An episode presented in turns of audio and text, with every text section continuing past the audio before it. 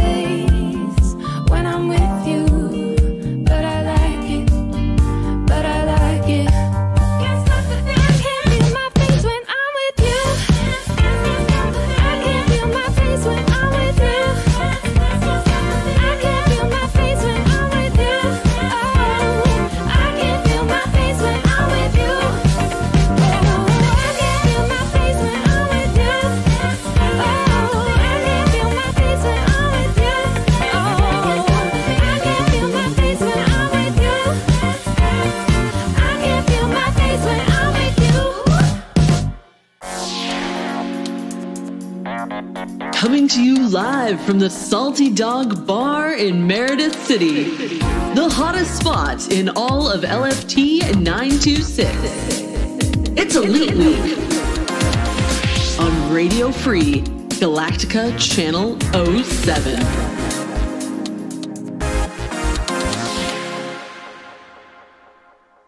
Hello, hello, and welcome to whatever this show is anymore, man. I mean, it was Elite Week. Ooh, who knows? Things are changing. It's moving. It's getting funky and weird, and I'm not wearing any pants. Let's see how this goes. This is Elite Week 87. No more talk, just do. Galactic Water Cooler.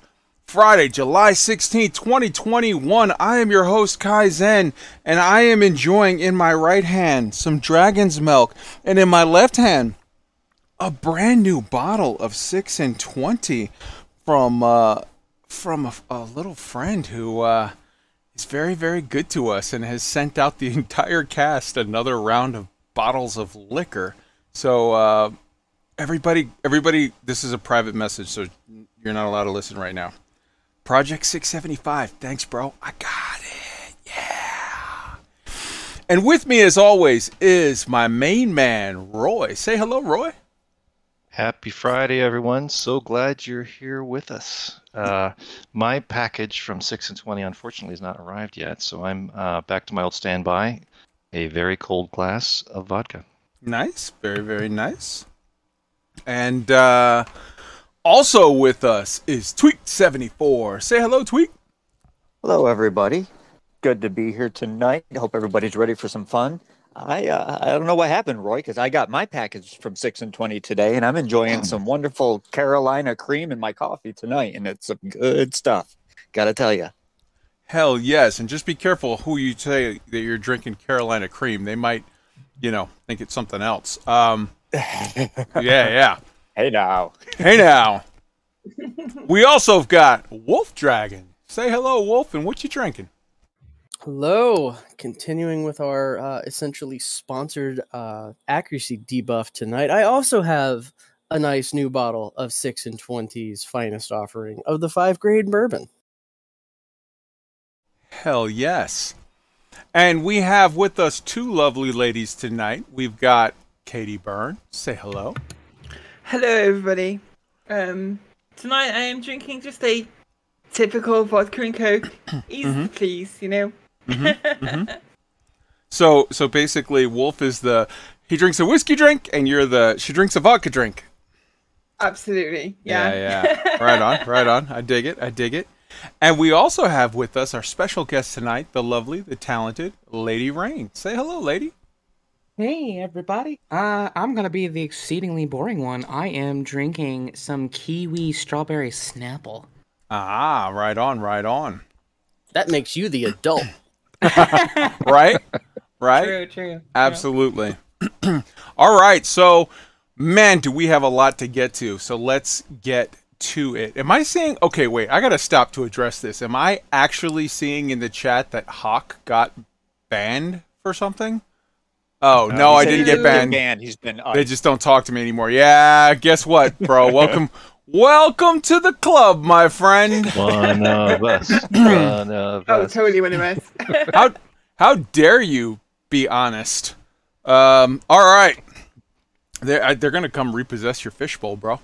Uh, let's let's get this this stuff going. So uh, right off the bat, we've got what do we have on store this week? We got uh, David Braben makes another statement. China continues to beat the drums of war. The Cassini detects methane on Enceladus and uh, hints at possible imminent activity in No Man's Sky. Also, the Star Citizen overwhelms us with all the pretty, pretty paradise in the clouds. Now, I want to make sure, because look, I, I just put together, I spent the greater part of a week cutting together this sort of what I hope is an awesome uh, reel of footage. Tons of it from the official Star Citizen site, tons of it from it's like oh we had uh, uh, submissions from like uh, Chad Lozan who went in the PTU Wave One and took lots of great Origin footage, and we have you know people that submitted stuff and and I put together this great thing, but I did not want the other two games that we cover to feel left out. So the opening song, I can't feel my face when I'm with you. Can't stop the weekend. That's dedicated to No Man's Sky uh, who is just oh so fun, so just so it's it's like I said, it's Christina Hendricks. It's just all of the win. Um, the closing song, uh, Que reste-t-il de nos amours, is dedicated to Pamplemousse, and yes, I tripped all over the fucking uh, pronunciation of that. I actually speak semi-passable French when I'm sober, which I am nowhere near at the moment. So anyways, that one's dedicated to Elite Dangerous. Oh, wow, we're gonna we got a good show for you. So uh, let's go ahead and get this started. If you're listening to us on the podcast and would like to see the live show and visuals, check us out on YouTube at youtube.com forward slash elite week and on Twitch at twitch.tv forward slash elite week. If you're watching us on YouTube or Twitch and would like to know how to catch us on our podcast, check out anchor.fm forward slash elite week. For sending us your thoughts by email, you can reach us at eliteweek3306 at gmail.com. Our very active and growing Elite Week Discord can be found at tinyurl.com forward slash Elite Week Discord, where you can check out or contribute to community feedback, resources on turning the wheel, and real time updates about Elite from a variety of content creators. In addition to the Discord community feedback channel, feel free to write in our YouTube comments anything about the topic of the week, as well as anything else you'd like to share. We'd love to hear from you. Also, if you're enjoying the show on YouTube, please make sure to like and subscribe and click on the bell. It really helps us out. On Twitch, a follow would be much appreciated. If you're on Twitter, feel free to follow at Elite Week 3306 for news and information about Elite Dangerous and cool sci fi and space news. We record live on YouTube every Friday night at 8 p.m. Eastern Time. That's 1 a.m. UTC. So come and join in on the fun. If you're listening to us on the podcast, please make sure to rate and review us on iTunes, Google Podcasts, Spotify, or whatever platform you use. And let us know if there's a format you want us to look into. We don't do Patreon, so save your money and just tell your friends about the show. You're listening to Elite Week. This is Burger Ant. Subscribe if you want. Who fucking cares?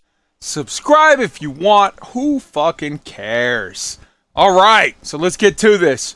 Right off the bat, we're going to start with our Elite Week show segment. Let's go around the crew and see what everyone's doing in the game, what they're enjoying, uh, you know, what's going on with them. Uh, let's mix it up. Let's start with our lovely guest, Rain. What have you been doing this week in, in video games and uh, sort of uh, all of the space games or any other games, really? Um, well, I, I have been cheating a little bit on Star Citizen by playing Final Fantasy XIV. Hopefully, everyone forgives me. That's a good Um, game. it is a good game. But in in space, I have been dedicating most of my time to Star Citizen and flying with Katie and um, some people from the Skunkworks crew and stuff like that, and having an absolute freaking blast. This uh, old Star Citizen vet needed some people to to hang out with and, and play with. It's been great. Hell yeah, we need to set up a play date. You and me, we're doing it. We're gonna we're gonna we're gonna bounty hunt or or or I don't know. We're gonna do something. We're gonna do something fun. It'll be it'll be good time. Hell yeah. And as far as like you you were like, ah, I've been cheating a little bit on Star Citizen. I've been playing Final Fantasy 14. We're gonna get to this in the Star Citizen section. I honestly don't think that anyone should main game Star Citizen long term right now. Because of where it's at in the testing phase or whatever, you should for sure main game it when you first jump in because you've got months of fun, amazing new shit to get to. But then, you know, the the fact that it's an alpha and there's bug testing and they're working on stuff and it's to start to get to you and you don't want to um you know, you don't want to get negative about it. It's a it's an amazing game, but what I've heard given advice from many people thus far and it's great advice from the old timers where they say, "Hey, look, enjoy Star Citizen, play Star Citizen, and know that it's going to be the greatest game in the history of mankind when it's done. But for now, enjoy it here and there a little bit, but have something else to do, whether it's No Man's Sky or Final Fantasy XIV or Elite or any other whatever, so that you don't burn yourself out on the testing. Because part of what this is is enjoying the amazing shit that they give you in in Star Citizen. It is going to be the greatest thing ever when it's done. But part of what this is, what you're agreeing to when you sort of sign on to play each day is, hey, I'm going to help test. I'm going to help give my input. I'm going to help shape this and make this an amazing thing. And sometimes you know, that's a little bit of work. And sometimes you're great with that. And sometimes you're like, ah, I just want to play No Man's Sky because it's a finished game and it's easy. Or I just want to play Final Fantasy 14 because it's a finished game and it's easy, you know? So don't feel bad about that at all. But that doesn't in any way take away your love for Star Citizen, I'm sure. No, not at all. Absolutely. I'm, I've been with the project since the Kickstarter, so. Hell yes. How about we jump over to our other lovely lady and say, Katie, what you been doing this week? This week, I have also been playing Star Citizen pretty much ex- exclusively, and also I want to say a big thank you to Rain. She is just a fountain of knowledge. She's been flying with us at Skunkworks, um, taking us out mining. So there was a video of me mining with her in the Prospector. We also went on a trip in the Mole, which is like a multi-crew mining ship with multiple arms, and she was coordinating us and telling us what to do. It was outstanding. Um, it's just been a it's been a very very intensive and enjoyable week of Star Citizen. And regarding the uh, the the comments you just made, I, I I agree only in the in the sense that there isn't much of a progression in Star Citizen at the moment. But if you're new to Star Citizen, I'm very much still in the honeymoon phase with that Oh, game, yeah. and I am just in love with it. Honestly, I am just Oh, yeah. over the moon with it. So, I mean, Um, I- I've been playing it for like a year or so. So like you get to the point like for sure for the first several months it's just like you, you're you're fiending it like like uh, like an addict. You're just like I want to I want more more more. And and that's great. And maybe I mean who who am I to say like what your speed is? The only thing I'm saying is as you said so well in one of your videos, you were like, look, you have to be able to just look at some of this stuff and go, okay, that's weird and glitchy. It's alpha. It'll, it'll, you know, Yeah. they'll get it worked out. Yeah. And, and Totally. so the only thing I'm saying is never push yourself to the point with Star Citizen where you start to resent it. Just take a little break, go play something else, and eventually, you know, we all know that siren call will will bring you back. Yeah. It's just so good. Star it's just so good. I, I, I would hundred percent agree with you, and and and as a result of that sentiment, I have been playing nothing but Star Citizen this week. Yeah. I'm living every moment.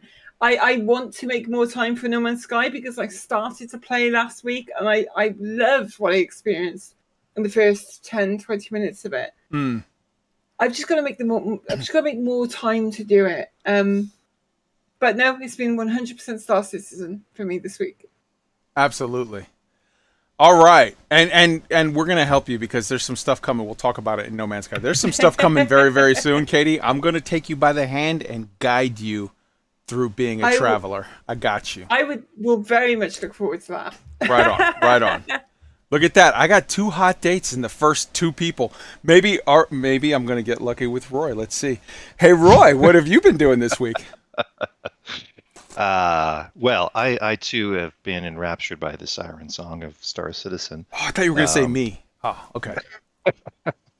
No, I have another another guy I hang out with in game, uh, Commander Adaxius. We had some fun over the weekend, uh, doing the mining thing, trying out, um, bro, trying out a rock. You're cheating rock. on me with your elite husband? Wow. Pretty much. And uh, and and, and uh, there's a pattern developing. You know, last week, uh, the week before, I shot him in the back. Uh, this week, I ran him over with the rock. So uh, that was interesting. Uh, but we had fun figuring out the mechanics of, of surface mining. I think we're gonna probably try a prospector next, uh, something like that. I also have been working my way up through the ranks in the bounty hunter uh, progression.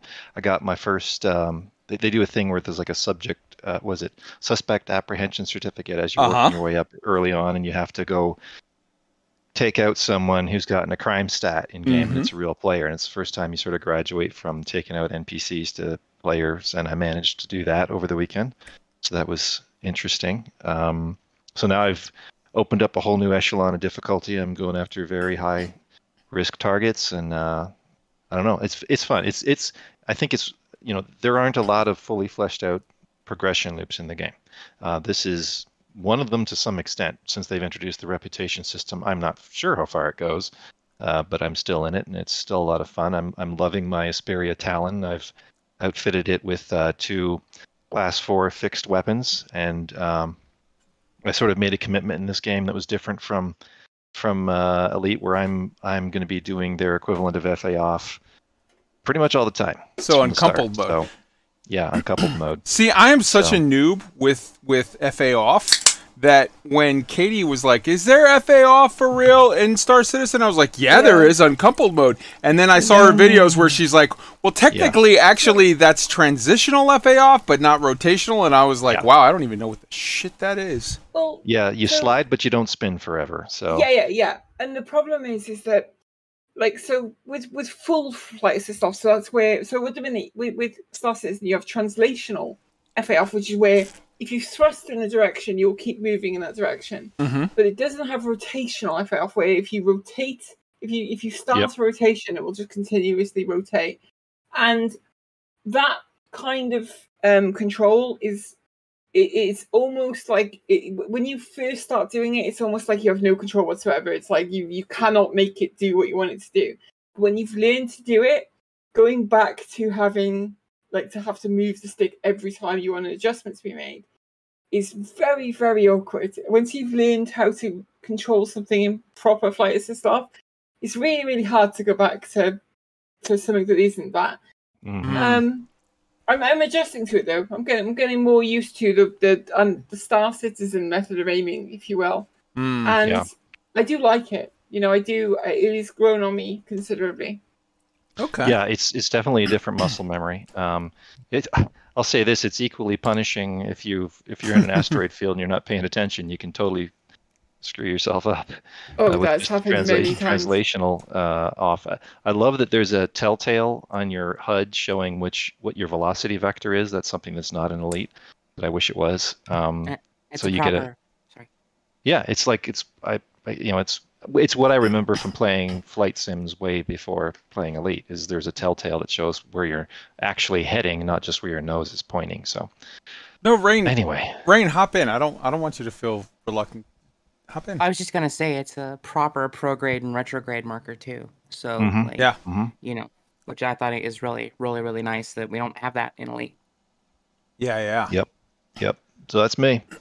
Okay, all right. And speaking of, because you said you know in the asteroid fields or whatever, I saw a little video uh, this week that should be entitled uh, Two Girls, One Asteroid," where uh, uh, Rain and uh, and uh, Katie EVA'd to go hand mine some uh, what was it like Hadanite or whatever off of the side of a rock before they went back into the ship and then cracked it. That's good stuff, man. Like for so many elite dangerous players, when you tell them like, "Oh yeah, you can EVA, you can go out." Like, okay, DJ Wiley, especially, who's always been saying, "When is elite gonna add asteroids and whatever?" Because I wanna, dude, DJ. These two ladies hopped out, floated over in their little jetpacks, EVA'd over, and like cracked some rocks with their hand tools. Shit is legit. And Wolf, what'd you do this have- week, bro? I have been incredibly boring this week. Um, I played Elite a little bit, did some tritium mining because I needed something relaxing after spending the majority of my non working hours wrangling the Discord for everyone to use it a bit better. Uh, more on that later. Um, and spending way too many hours outside in 100 degree weather with no rain and stupid high humidity in the swamp working on my truck. We all appreciate you for all of that Discord work, brother. And I saved the best for last. Tweaked. Why don't you tell us a little bit more about your continuing journey on your way to Star Citizenship? Well, yeah, I, I haven't been playing Star Citizen this week yet, but I'd like to take this moment to thank everybody in the Elite Week community, everybody in the Star Citizen community, all of my friends, whoever, all of those anonymous donors were. You crazy, crazy people donated almost $2,600 and I officially placed an order for my PC, the headset, the chair, everything I needed.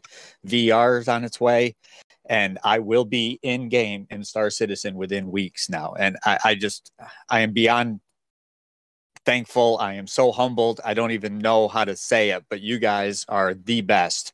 And I couldn't thank you enough for, for that at all. Uh, It's absolutely amazing. My wife is humbled. I'm humbled. It's, this has just been an amazing experience, and I can't wait to get in, play some Star Citizen with everybody, and start telling you all what I really think about it.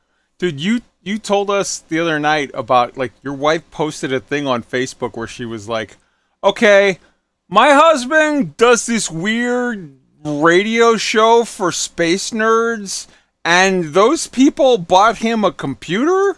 What the hell? Thank you so much." Like that's so Yep. sweet. It was very very endearing the way you explained it all. It was I just want to like say thank you to everybody that was so kind to Tweaked and like you guys are just you're awesome. You're you're good people and I kind of dig you. Um all right. But I can say Go ahead. I've been doing in game. Uh-huh. In game this this week, I finished up Mass Effect 2 Mm-hmm. Legendary Edition because honestly, I really haven't been feeling much elite. Okay. And that was a great time. So I plan on starting Mass Effect 3 at some point. But Elite did happen to get its hooks in me and pull me back in as Okay. some small upstart squadron decided it wanted to ta- try to take over one of Opix's systems. So they started an election for control. So I went to their home system and they're going to wake up to some surprising BGS results tomorrow morning. So just when you think you're done, you're right back in it. So Nice. Well, that takes us to. It's the Dark Wheel update. The Dark Wheel update. Take it away, Wolf. Yeah, yeah. So looking at the BGS for the Dark Wheel, Fralock is most likely going to be the next system that the Dark Wheel expands from with 74.5% today. So if we can get some people to go over there and do some goodness mission wise, trade profits, cardo data at the system at the station we own, we'll probably pop from there next. Uh, otherwise, we are well and truly into uh, the current phase of the project, which is going to be a bit of system maintenance just to keep the status quo where we need to. And wherever wants to go high, we push high. We do an expansion. Wherever we land, we be good neighbors, and everyone's happy. Hell yes. Woo! That takes us to. Uh, I want to say a huge salute to. Um, hold on one second. Oh, Lady Rain, please hop in.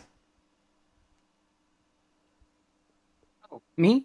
Yes, uh, you had a thing that I just saw now because I've been drinking a lot about Oh. the reminding people on the quarterly patch.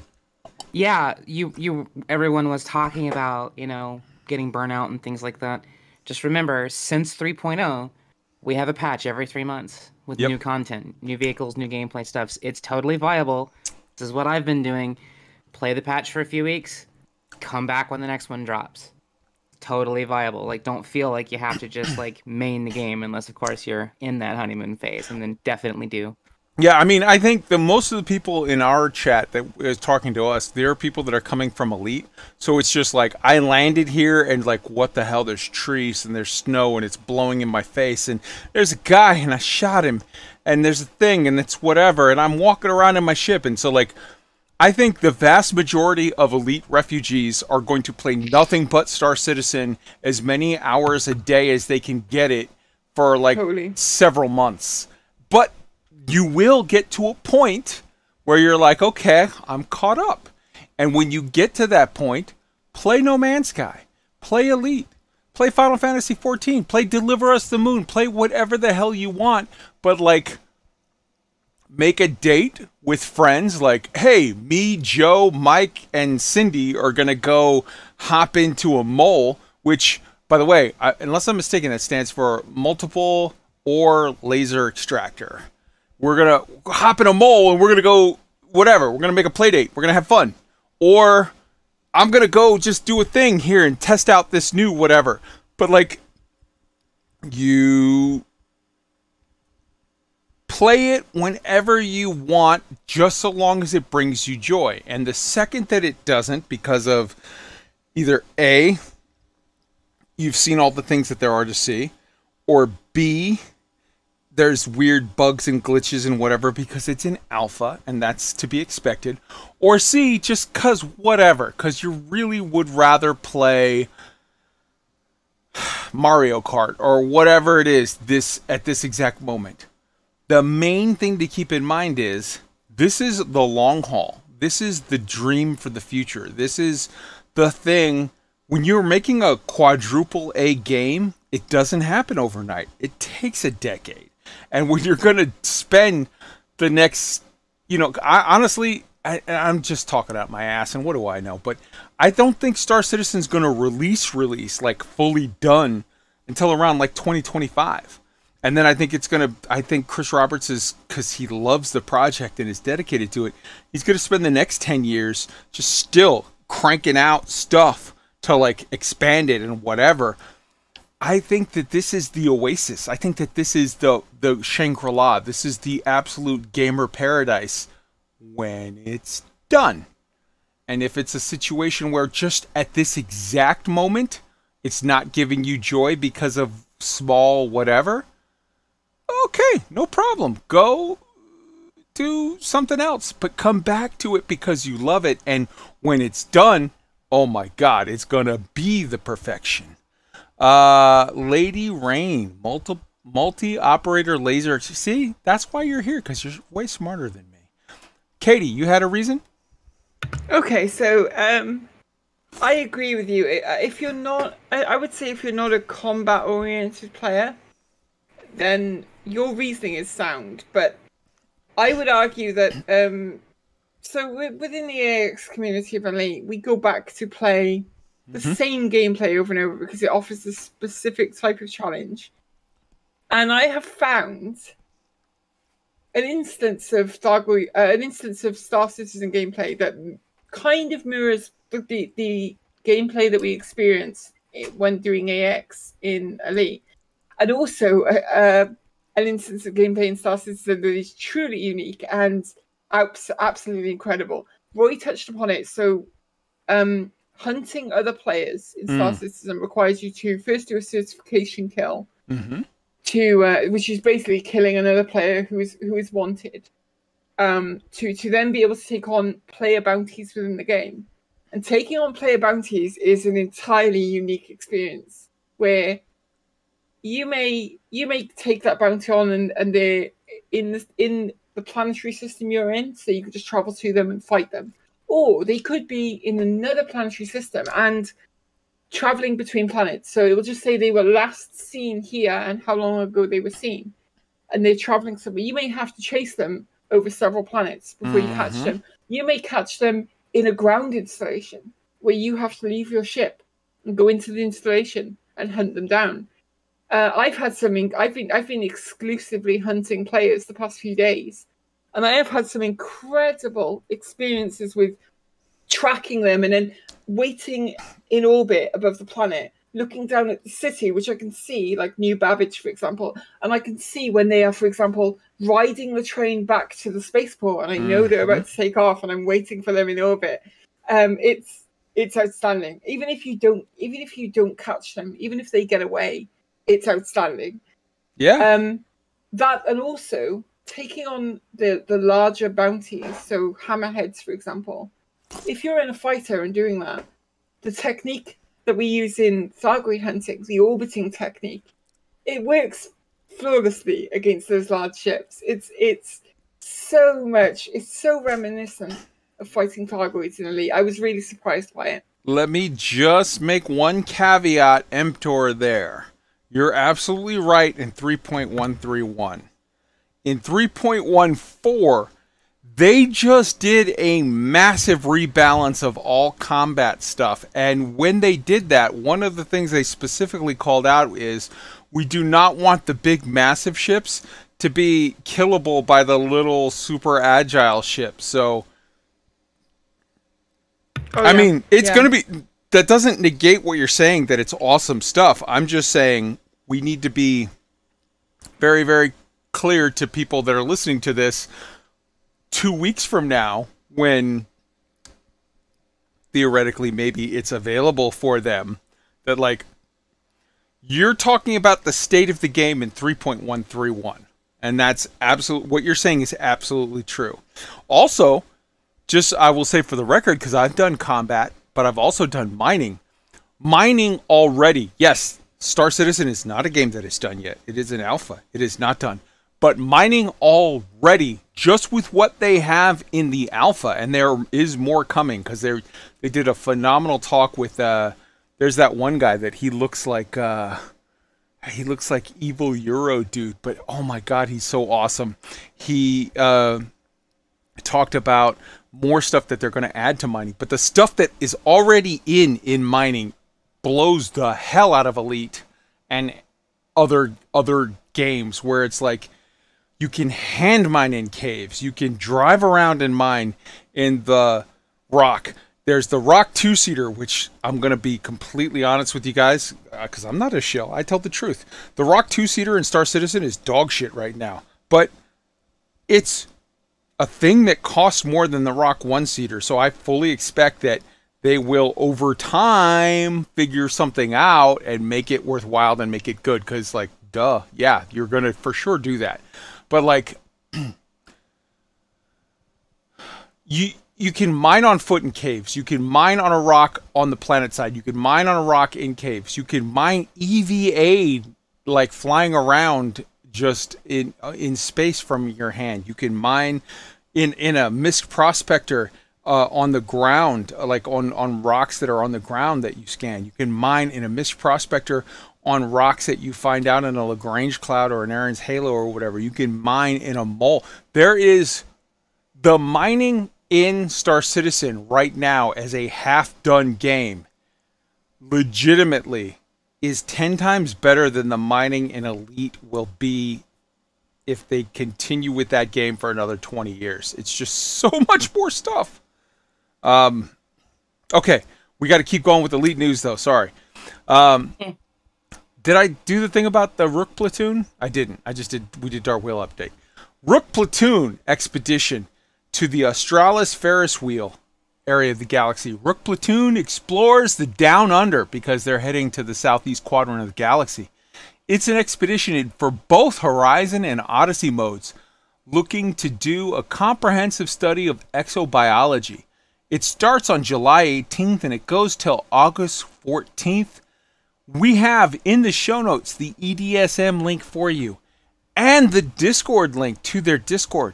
Go and join these guys. I want, right now, let's be honest, it's hard to be an elite player and find something to be like happy and excited about. Yeah, oh, sorry. I'm just reading the notes here. And don't forget refinery. Absolutely. The forge refineries are amazing. And with all of the different, like, oh, they offer you like eight different ways to refine your stuff. And it's like, this one takes longer, but it pays better. This one gives you more refined water. It's just so intricate gameplay. It is mwah, chef's kiss. Um, but back to the Rook platoon. These guys are doing a very cool thing in Odyssey and Horizons mode. We've got a link to their Discord. We've got a link to their uh, EDSM post, their uh, Elite Dangerous Star Map post. You, right now, it's so hard to find something in Elite to like be positive about. This is a positive, cool, awesome thing where you can get together with other commanders and enjoy yourselves and be happy and not sort of focus on the negative. So like I just go go do that if you want to be an elite commander having fun in elite. Also, next up, uh, there's a Hoon event that's being put on by Newton's Gambit. Um, I'm going to be honest with you. I worked like a stupid amount of hours today, and I didn't have time to get all the art assets in. I'm going to pull this asset from the website, and I'm just going to pull it up on the screen for you. Uh, give me one second. Show episode links. This is so stupid because I worked too many hours today. Here we go. Art assets. Assets.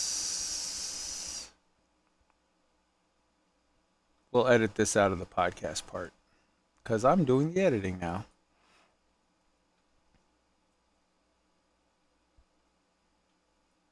There we go. I want to put this up for you guys to see. Reaper, second screen.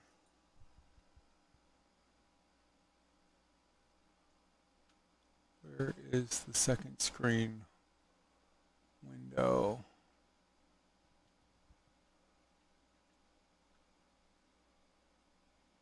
Monitor 2, here we go.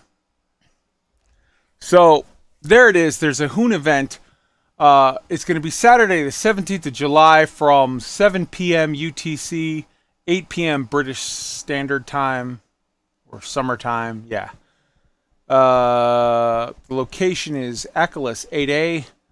There's going to be two parts. There's going to be the Mass Zen unboosted Hoon, and the part two, which is the full throttled throttle boosted Hoon.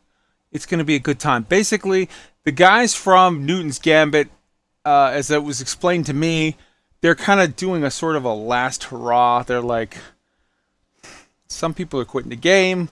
Also, at the same time, we don't know if and when we're going to lose uh, Horizons mode. Obviously, this statement was sort of made before the David Braben statement, which we'll talk about in a little bit.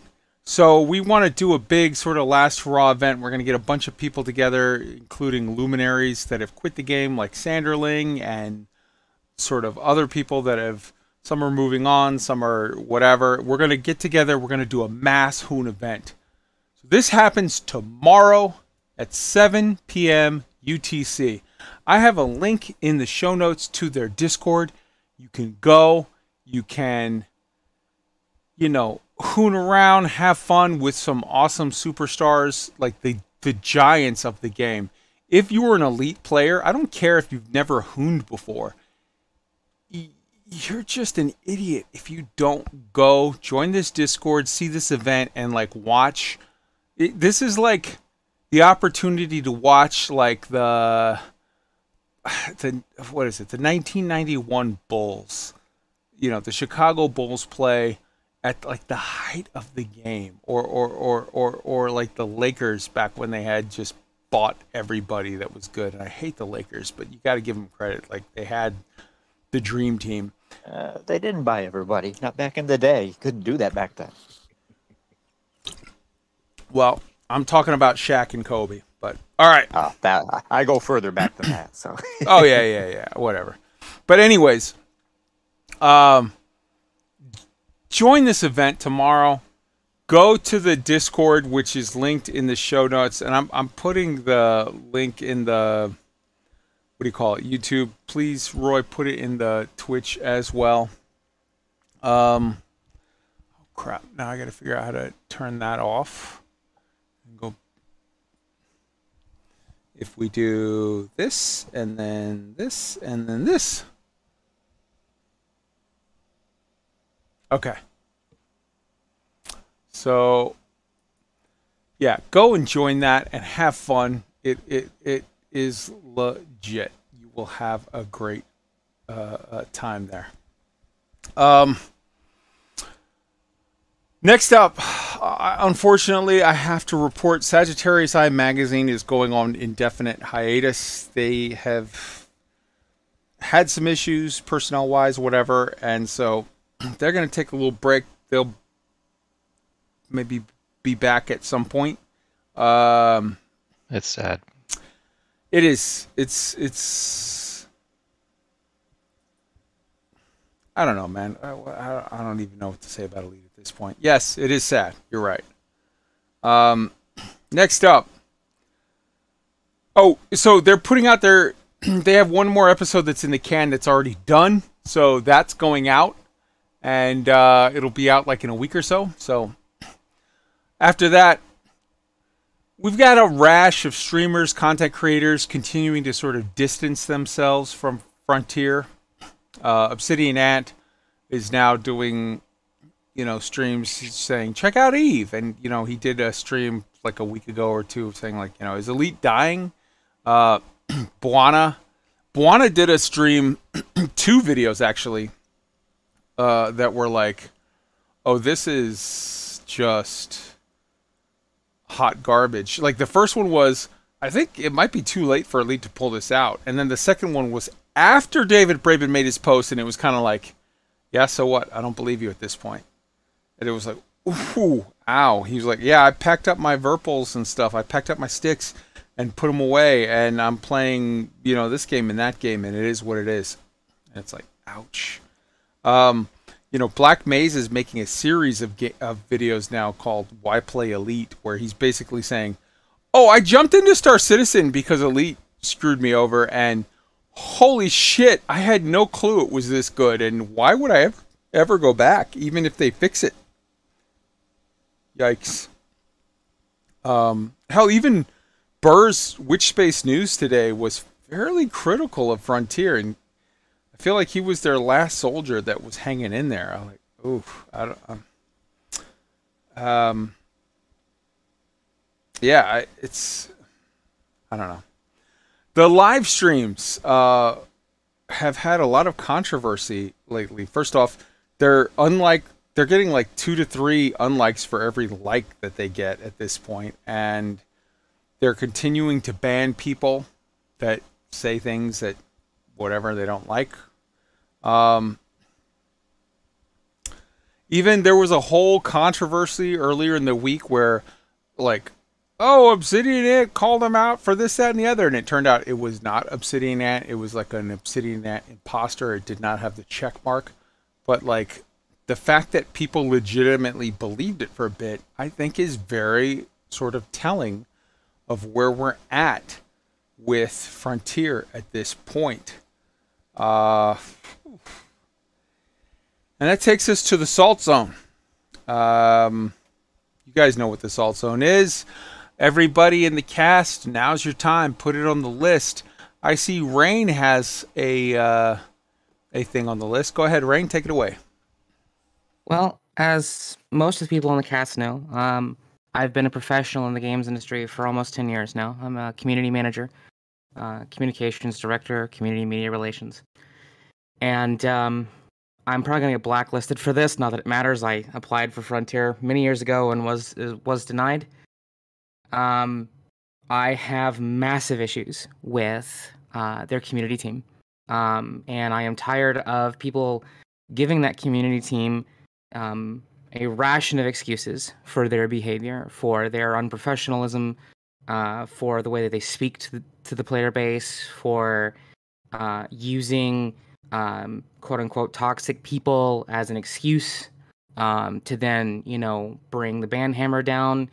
And and like you know when they when when Arthur put that post out about this is what we're going to be doing to ban people because these these people are being mean to us I was sitting there thinking dude I'm an openly transgender person on the internet like you have no idea the things that I've dealt with the death threats and and and the slurs and stuff I, I promise you, it's probably not even that bad. And I still did my job without blaming the rest of the community for the people that were attacking me. And just this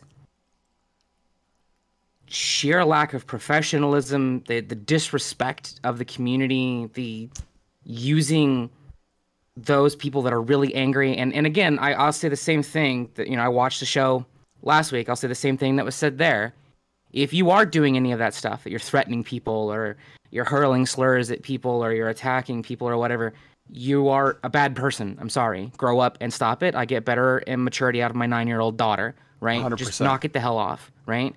That is out of line. However, comma, what they're doing now with their community management to me as a CM with four games behind me is just downright disgusting. It makes CMs look bad. And this is where I want to shout out Disco Lando, right? For Oh, the God. Citizen team, right? Disco Lando is so good at his job. Yes. So, you know, Jared Huckabee, right? We we love the SC team and they love us.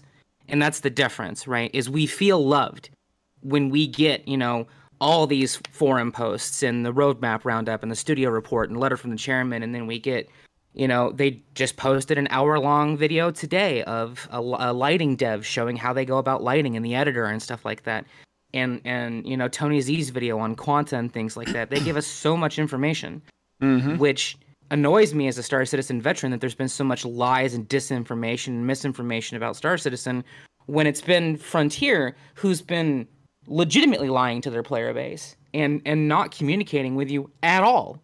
And i and i hate to monologue about this but this is the one thing that i really wanted to, to harp on is like as a cm to another cm team what the hell are you doing? What are you doing? This is what we call being community managers and developers in in in loving our without them there's no us what do you you don't get that without us making the game they don't have a game to play but without them playing and paying for it there is no job for us Disco, you're- know. Dis, Disco. Uh, no, I'm sorry. I, I I hopped in on you, but Disco Lando asks the devs hard questions. He literally on his own does what the Frontier Community Manager team is banning people for. Well, actually, no, it's their volunteer mods. It's not even them that's doing it. It's their volunteer mods because, like, I agree. I think Art is right with his post. If you threaten one of their employees, like the post, if you go back and reread the post, it says if you threaten a specific employee or harass a specific employee, that is 100% a thing we will not tolerate and we will ban you. I agree to that. He's right. They should ban those people.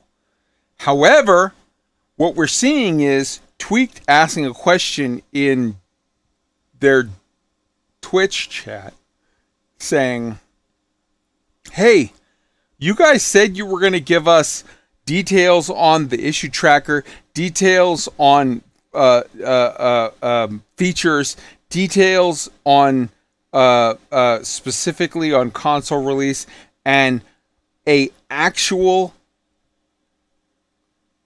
developer live stream. And we've gotten none of that. And that was supposed to happen at the end of June. Why do we not have that yet? And for that, he gets banned. Now, he did not name a person, so he didn't specifically harass anyone. Again, he did not name a person or make a threat, so he did not specifically threaten anyone. And yet they ban him. I have seen many other people that have been banned who did not make a threat, did not curse, did not harass. They literally were just saying, hey, when are we going to get this feature you promised? That's not a threat against a person. That's not a harass against a person. That is a polite posing of a question of, you promised A, you delivered B, Please explain. Now, that is not harassment or threatening. That is completely valid questioning by a customer base who have been lied to. Consistently. Tweaked, I think you had something you wanted to add to this. Well, yeah, I'm still banned for anybody that was asking. I, I, I popped in on Thursday to check, see if it was banned. And it's just not good. The situation is terrible, and and and the constant lying, and I don't even know where to begin with this. It's there's no way this is the the way they thought this was going to go, but but yet they keep on acting like there's nothing wrong. And then we had this post that came out. Uh, we're going to get into the David Braben post, I believe. We're going to. Yeah, yeah, yeah, yeah. That's, you know what? But wait, I'll wait, really- wait, wait. Actually, this is the salt zone. Just for this one week, if you're okay with it, tweak. Let's con- let's collapse the salt zone and the console corner into sort of one area because I think you have a valid beef on both things. Let's just just get it all out now. All right, sounds good. Sounds like a plan. Uh, okay, so on the tail end of that David Braben thing, what it came down to was an indefinite delay for Odyssey to the console, which, yes, we read between the lines. A lot of us knew it was going to be delayed again, which will be, by my count, the fourth, maybe fifth time it's been delayed coming to console. Tweet, Let me. I'm sorry. Uh, I, I hate to be that asshole, but let me interrupt for one second to say, did we not last week or two weeks ago have a thing where, when they posted their developer live stream that turned out to be a community manager forum post, and they said something that made us compl- it, it was completely obvious to us that what they were saying is oh um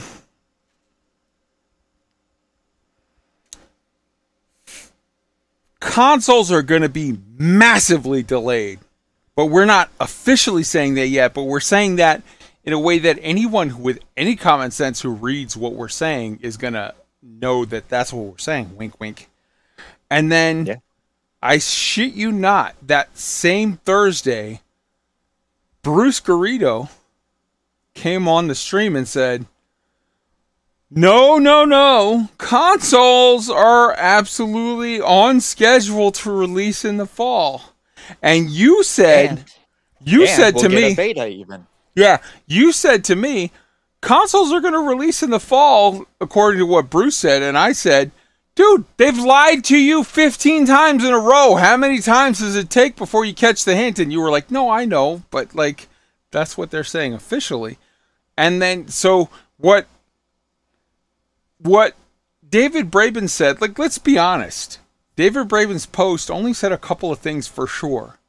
The first thing it said is we lied to you last week when we told you we didn't know we were going to delay consoles because we totally knew we were going to delay consoles because it was obvious to anyone we're going to delay consoles. And two, there's going to be a patch 6. We're not telling you what's in it. And three, maybe we will tell you about more features in the future. Maybe question mark. Even though my boy Honest Arth told you you were going to get features specifically detailed by the end of June and you didn't get them. Yeah. So I'm sorry, Tweak. I'm going to let you go back to saying what you were saying. Sorry. Yeah, no, it's all good. No, absolutely. Bruce came right out and said, no, no, no, no. Thur- last Thursday, it's on schedule, which I didn't believe him. I knew we were reading between the lines and there was more to the story. But then this post comes out and consoles are delayed indefinitely. And okay, I will say, probably the grand scheme of things, what's best for Elite is probably to fix Odyssey to get it right on PC now. Although I will still contend, in order to get it on console, you're going to have to optimize the living shit out of it, which would help it on PC. So that would help in turn. It's a give and take kind of thing. That being said, so now console players are once again delayed. This will be about a two year delay, at least from the time it was. It was supposed to be out before last Christmas. Now we're probably looking at sometime 2022 ish. So best Maybe. case scenario, honestly, best case scenario, you get it for end of summer 2022. Realistically, I think you get it somewhere between Christmas 2022 and Q1 2023. Just my I agree. Just saying. I agree. And you want to know what has happened on console since that release? Everybody got the fuck out. For real. Ever. Tweaked, you dropped out. Tweaked, you've been on for more than an hour on your phone. When you get a computer in three weeks, you'll be good. drop, drop Discord and come back. in the phone. Yep. Drop panel this. right now on a PC Master Race. Hey, he'll be here in three weeks. People, sorry. Here he is. He's back. All right, go ahead, Tweak.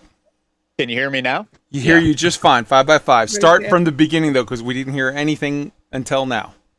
That's weird. That's the first time that's happened in a long, long time. Uh, now, I was going to say, uh, since that post came out, everybody has dropped off of the game. On my comms panel on a f- nine o'clock on a Friday night, I would normally have 25, 30 people playing this game. Right now, there's two people on my comms panel. Look at my friends list where I'd probably have 45, 50, 70 people. There's two people playing Elite Dangerous right now. That is unheard of. I went to the CG last night or the night before. I can't remember which, but I went to the CG, which normally you go to a CG system and the system chat is hopping. You see PvP happening, you see players going around. It was quiet as a mouse in that system. There is nobody playing on console anymore. Very, very, very few people. Uh, I'm assuming it's going to be the same way on PlayStation. I have, in my 4,000 hours, four plus years on Xbox, I have never seen the community this quiet before, ever. And we're expected to play the same game that we've had for years. Mm. And I, to this point, since I started playing Elite Dangerous, the, the the Krait was already in the game. So since I started playing, we got fleet carriers. They took away Galnet, they took away the CGs, they added Galnet, they added the CGs, and they balanced bounty hunting. That's all the new content I've seen added to Elite Dangerous since I've been playing it for a live game. That they is- haven't they haven't added a single ship in well over two years. The last two ships they added were the Krait Phantom and the Mamba together. Yep. And that was well over two years and that ago. was long ago, yeah. Just want to call out two things in the chat. Hawks Gaming is saying, ain't got enough patience to wait that long for gameplay. And Stuart GT of the Elite subreddit is saying, drop that last gen and just release on current gen. Job done. And yet, Stuart, I know you've been a little chivalrous hearted white knight for Frontier on a certain amount of things, and yet they ain't doing it, bro. They ain't doing it. No, but they maybe should. But we haven't got any new content. We're not going to get any new content for the foreseeable future, a long, long time. And people are bored. People like myself that have done pretty much everything in the game, the vets of, of the game, are gone. We've all gone to different games. And I don't see them coming back with what Odyssey is. Even if they get it working and they release it to console with what it is now, that's not enough to bring people back. This is a bad situation. It's so bad I wish FDev, FDev, if you're listening, please, for the love of God, do right by console players that are thinking about upgrading to the Series X or debating a PC and offer a full account transfer to PC because at, at, the very least we could get the new features with Odyssey and everything there. This is absolutely insane to expect your your communities on PlayStation and Xbox. And I know it's not as large of a community as what you have on PC, but there's a lot of players there. This was a very loved game, a lot of devoted commanders, and we've just been beat over the head too many times, and we've all started to go to other places. And it's it's it's sad to see the, the community is gone. It's broken.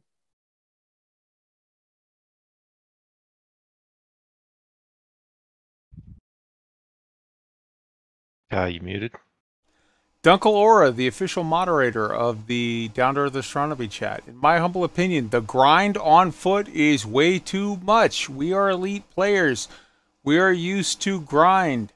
Like, yeah, but like if you're if elite players are saying it's too much, oof, yikes. Um. All right, since we're in the salt zone, and I think does that cover your? Because I don't want to hop in on your thing, man. Do you want to? Is there anything else you want to add? Uh, tweaked? No, no, I think I think that pretty much covers it until we get to the Braben thing. I think that might as well be included in the salt zone, quite honestly. But I think Katie had something she wanted to say. All right, let Katie do her thing, and then you come back and do your salt zone thing. Go for it. Okay, I, before I begin my uh, inputs. I want to say to tweak very quickly. I, I can't understand why there isn't shared accounts between console and PC. Like, why can't you? Why is it if you suddenly start playing on PC, you don't have your commander account from console? I don't. That makes no sense to me at all. Like that. That should one hundred percent be a thing. They but, have it in Final Fantasy fourteen. They have it in various other games. I think yeah. they have it in No Man's Sky, right? They, they do. Where, they do. Yeah. Okay. Hundred percent. So I personally think that get Frontier have um, they, they, there is there is amazing gameplay in Elite Dangerous. There is a there is unparalleled gameplay in Elite Dangerous. They need to have the confidence in that gameplay to get rid of the grind, get rid of it completely. I'm, I'm not even talking about half measure. I'm tired of suggesting things like material trading and half measures where it would reduce the grind, get rid of the grind. Elite Dangerous should be should be a sandbox, not a not a grind. Now, I want to I want to point something out real quick, and then I'll let you continue. Okay. Katie, when she was just an elite player, okay, yes, you can beat me around halfway, but just give me one black eye, not two. Katie, when she's a Star Citizen player, okay, fuck it, stop this shit already. It's stupid. Okay, go ahead, Katie. okay, so okay, you are you are correct. Okay, so so I am coming at this from someone who was a, an AX pilot in Elite Dangerous, having to grind out ammo all the time, let alone like to the end. You got the engineering grind, you've got other grinds, you've got the the goddamn the goddamn ran RNG system to get the fights you want. Frontier, your Thargoid fights, the big Thargoid fights are unparalleled gameplay. It is unparalleled, amazing gameplay. It's the best gameplay I've ever played. Why do you lock it away behind a, a random number generator system with the high predictions that makes it almost impossible to get those fights. Open that up. Open it up. Make that accessible. I would be playing. I mean, I'm playing Star Citizen non-stop right now. I would be playing Elite Dangerous non-stop. If I could jump on and and take on an eight Thargoid, ten Thargoid fight straight away, instead of having to go through some crazy goddamn process every time I want to do that, hours long, months long even, to get that Octogoid fight, my number one fight with the on the AXI leaderboard. That was a month to, to get that fight set up. A month of jumping between two systems looking for the, the, the right combination. For hours every Oh, day. Open that up. Open up your best gameplay to new. I can't bring new players into the game. So before giving up Elite Dangerous, not giving up, but I mean, I, I have, I mean, effectively given up leading just at the minute. Before that, though, I tried to bring in a few players who, who I'd knew- known from an armor group that I played with, and the amount of grind they would have had to gone gone through just to get to the point where they can start learning what Mm. we do, it, it's too much. It's too much. Get rid, have confidence in your gameplay. Elite Dangerous should be a sandbox. You should offer up your best gameplay to even the newest players. Get rid of the grind, open that up, and you will have a game that will be played for for I don't years. The years hilarious years. thing, the hilarious thing is if they, how do I say this, Katie, as a gamer, you know, uh, like you're a ten, you're you're you're you're you're you're you are Scarlett Johansson, like on her prime, the perfect day. You are Christina Hendricks. You are the perfect, you know, just mwah. And if they would have treated you nice, if they would have, you know, offered to pay for dinner and and and give you a cab ride home and walk you to your door and then leave without trying to to push themselves on you, I honestly think you never would have tried Star Citizen. Oh, I never would have. No, no, no. I only tried Star Citizen because I was tired of. So I don't. I don't think like a casual, the normal elite game, elite dangerous game player who says things like, "Don't just don't grind, just just play the game." Okay, so what you have to understand is that for AX in the AX domain and at the high level, when you're taking on the bigger Thargoid fights, which when when you've when you've surpassed the difficulty of the regular fights, these Mm. are the fights that you want to do. These are like the the prime gameplay. You need to grind. You need synthesis ammo. You need synthesis reloads for Gauss cannons, for heat sinks, and as much as you may think, oh, you know, don't relog, don't you know, don't make it a faster process. The amount of materials you need to do this means that if you didn't relog, for example, at high grade emissions, at high grade signal sources, fail. you would never get, you would never do it. You'd never do it. It would take too long. It would just take too long. Katie, what do you know? You're just a grill.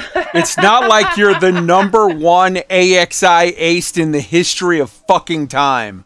Oh wait, yeah, you are. Sorry, my bad. I'm my mistake. Go ahead, Katie. You talk then. the uh, the other the other criticism I get with my views on this is that most play oh you, you know you're you're playing this super high level like no one else like you, you can't expect them to bow down to that level of gameplay and my argument to that is that the the biggest challenge with getting to that level in AX is the barriers Frontier put up. If you made those fights accessible immediately upon starting up the game, if you if you wanted to take on this crazy fight upon starting up the game, you would have uh, you would have so many so many commanders taking on AX challenges and taking it up and giving it a go, and they would love it because once you start down that road, it is it is addictive. Honestly, it is it is the most addictive and the most fun I've had in any game. But the the worst enemy of Elite is Frontier because they but the, because to them the grind is the game, and they need to have confidence that their actual gameplay is is enjoyable enough that people will come back for it. They don't need to artificially um, inflate the game time with grind. The grind is a detraction from the game, not a supporting feature. And I know that with Odyssey, Odyssey needs. I'm, I'm sorry, but it needs a complete redesign because Odyssey is 100%. Piers Morgan should be Piers Morgan. Piers Pierce Jackson. Fire Piers Jackson. Get rid of him. He, he doesn't know Also, what he's doing. while we're at it, fire Piers Morgan from whatever the fuck he's doing. Just Yeah, on don't principle. don't leave him out. He's deserved all hatred. Yes, But- he's a jackass. Where, where has Piers Jackson been? Now that you mention his name, we've heard nothing from him since this whole debacle and started. and his LinkedIn his true. LinkedIn no longer shows him as the game director for Elite. It just shows him as a game director at Frontier, which he was already before because he worked for Planet Zoo. Can I just say Mhm. on the, CMT? I was just saying a thing about firing the CM team. Now, look, the thing is, right? I I don't. My pe- other people in this room may disagree with me. People on the chat may disagree with me. I firmly believe that the CM team, they they they essentially it's like, okay, so they are having to walk in someone's shoes after someone's taken a dump in them basically. Mhm. it's like it's like they they can only reveal and they can only say what they have been told to say. And they it's their, it's their job you know it's their living. They've they've got to put food on the table. You know i, I don't blame the cms for what's happening. I think that there are there are upper management and shareholders who are making decisions that are really damaging really dangerous at the minute. And the the the devs and the CMs, I don't, in my opinion at least, I don't think they're to blame with the, sit- for the situation. Well, I think they could be to blame, but we can't prove it one way or the other. No, so, for can't. example, for example, last Thursday when Bruce went on the stream and said console release is still on schedule for the fall and maybe you'll get a beta. Okay, Oh. we already knew based on the fucking dev diary live stream that turned out to be a community manager forum post that oh no anyone who read that with any fucking brain cells knew we weren't gonna gonna get. We, we knew that we were gonna absolutely get consoles delayed. But then bruce went on and said nope consoles are on time. Now there's no way to know that from our side only frontier can tell you if that was Bruce going off book and lying on his own, he should be fired. You if you knowingly lie to people on a thing Yeah. that is provable to be a lie, you have no credibility at your job. If on the other hand he was told to say that, that's not at all his fault. That is whoever told him to say that should be fired because that wasn't even a believable lie. That was a lie that we all knew was a lie when he said it. So whoever told him, go out there and say that, it's that person's fault, not his at all. And we will never know, honestly, if it was him that fucked up or someone else that fucked up and he was following orders. But regardless of who fucked up, we can all agree that someone definitely fucked up because I don't think there was a single person in this chat that last Thursday when Bruce made his statement that consoles are on time and will be coming out in the fall.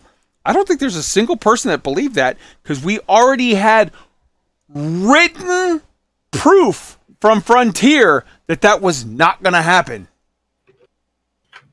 Yeah. But we don't know if that was him or that was someone else. And I'm not even making any allegations as to whose fault it was. I'm saying there's no way for us to know. But Frontier knows. Sorry, I interrupted you, Katie. Go ahead. Oh, um, no, no. I mean, I, I was I was unaware of that, and and obviously, like you say, when when someone's representing a company in that way and comes out with something that is clearly false, yeah, there are you know there are lines that are crossed there. But um, in in in terms of the the grind and elite, I I just think that I mean, if there's one thing, if anyone from FDev is listening to this, I, I, my message would be this: have confidence that your gameplay is good enough. You don't need to inflate what it what, what you have with this with this grind. It, it, it makes it really difficult to bring new people into the game. I mean, referral referral joins like new players coming in from a referral from an from a veteran player should be the strongest uh introduction to the game. It Mhm. should be that because I am my friends, I'm telling my friends to come and play the game and I'll play with you. That should be the strongest introduction to the game. But I can't do that because in order to join in with what we're doing, I then have to then tell my friends no, no, you've got to commit 30, 40 hours of just really horrible, not fun grind to get to the point where you can start to join in with this. And, and then you have to learn how to fight Thargoids on top of that. Mm. Or, or do PvP if that's your thing. It's the same thing with PvP. You need a fully engineered ship to do PvP. The engineering system, the material system, whoever came up with the idea, fire them straight away. Like just get rid of them because they have they have sent your ship on a on a course that's gone straight over a waterfall at this point. One last thing I want to ask you, Katie, before we go on to Rain, who's, who's been patiently Oh, waiting. Yeah. If Frontier were to do the No Man's Sky method of just always choosing fun and said, fuck it, we're going to get rid of the grind and just let you do the thing that you want to do, would you have even ever tried Star Citizen? No, if there was like some sort of sandbox mode where I could just pick whatever Thargoids I want to fight and whatever ship, whatever whatever loadout I want to use, oh, and with friends as well, I would, I wouldn't, I would never play any other game. I'm not gonna lie. I would have, like, I only start, I only started playing Star Citizen out of just being tired of the grind of, of having to. If I want to take on a, a fight, I have to go and grind the ammo, go grind all the other stuff, then hope, then just keep jumping between two systems, hoping that the RNG eventually gives me the combination that I want to fight. If you made that easy, Frontier, not only would I come back to to to a I I would never stop playing, and I would Hmm. bring people in to play with me. But they screwed up, and now you've seen how good Star Citizen is, and I don't think you're going back for anything. But all right, Rain is up, and then is uh, tweaked, and then Roy. Go ahead, Rain. I think I want to kind of also back up Katie because her and I talked about this. I'm not like y'all. I've only got 494 hours in Elite. I tell everybody 500 because who cares for you know the 494 to 500. And I had finally gotten my cutter. I had I had dreamed of that ship the whole near 500 hours, and then I went to price the modules, and I just like was defeated instantly. And I started to realize these these death of a thousand cuts. Like you know, I enjoy the combat; it's great. I enjoy driving SRVs. I love deep core mining. You know, the explosions, the audio, the visuals, all fantastic. But what have I actually been doing, and what difference am I making in the galaxy? None whatsoever. And what hurt it for me the most was when I went on my first exploration expedition, and it was jump honk, jump honk, jump honk. There's nothing in the system of value. I'm not seeing anything beautiful. If all these star systems are the same, what's the point in having them? That's why, like you know, that that old adage of you know wide as an ocean, deep as a puddle does matter because the Stanton star system in Star Citizen is a puddle that's six feet deep. You're gonna walk into that little hole and drop. Oh, Where you know, and it's like, like Katie was saying too. I've never, never, me personally, I've never seen their their CM team promote a lot of other areas of the game. It's happened obviously, but I've not seen it. Um, you know, promoting Thargoid fights and stuff, and Mm. seeing all this other great gameplay and content. That if you're not watching Katie or or anybody doing AX, you don't know it exists. I've been in Stanton enough to know that it's 600 feet deep. That's true. Yeah. Tweaked, you're up. Yeah, Katie touched on it earlier too. It's not just the AX stuff; it's the PvP stuff too. And, and in order, I would even argue, in order to get into the AX, you don't just need to grind to to synthesize your ammo while you're holding the instance down. You really need to to to have a fighting chance. You need a fully engineered ship. You need a solidly built engineered ship. And the same to if you want to compete in PvP, you better have that ship every module grade five because you can bet your bottom dollar your opponent does. And without it, you're just you don't have a shot. And before the Odyssey mess, the grind is the number one thing that scared players away. It's they would come in, they would see the engineering grind, and you'd never see them again. It's it's just too much. And now in Odyssey, I saw a number earlier that said with the amount of hours it takes to totally engine open up all the engineers in Odyssey. If you played for two to three hours a week, it would take you to 2031 to get it done. That's insane. That's eh, Tweak, the good news is you've got a computer coming in three weeks, and there's no engineering in Star Citizen. Yeah, yeah, and and to the grind point, just as an example, the elite plus plus plus rankings. What do you get for getting those plus pluses? You get nothing, no advantages in game. Somebody said, "Oh, hey, if we give them another rank, they can do combat for another thousand hours because they'll want that rank. And there, that's gameplay. That that is not gameplay. That that's not at all gameplay. They need the game is fun. The game is a wonderful sandbox with a lot of fun things to do. The grind, uh, I don't mind some grind, but a All right. lot of grind like that, it, it's just crazy. All right, it's already 9:30 and we're like halfway through the first person's thing. I'm to add something to the Salt Zone just cuz we need to get it and get it out of the way and move on. David Braben's post. I, I we're to com- com- just collapse in the, the salt zone and the, the, the discussion topic because it, it just it needs to be done and I'll, I'll admit it's salty but whatever if you would have told me on New Year's Eve of this year, of last year rather, you know, uh, December 31st, 2020, David Braben's going to make a post in July, and most people aren't going to give a fuck. They're going to say, yes, so what? Meh. I would have told you you're smoking crack because David Braben is like, is like Moses, he raises his arms and the waters part because everybody believes him and everybody respects him. The fact of the matter is is Frontier has lied to us dozens of times this year. Basically every correspondence we've received of any kind, including the three from David Braben this year, have been either demonstrably lies or fairly useless. I put up a post on the YouTube channel, and with hundreds and hundreds and hundreds of votes, like it's got like a thousand, ah, it's got a, a, a ton of votes. I can go click on the thing right now. Let me click on the thing right now and see the exact number so I can tell you an honest, without any, uh, your channel, community with 1,900 plus votes because it just says 1.9k. It says that until we hit to 2,000. What effect did David Braben's post have on you, and what group were you in before it? 10% said I was happy with Elite already, and David's post was great. 3% said I was happy with the Elite already, and I did not like it or was concerned. 14% said I was already unhappy, but David's post was great.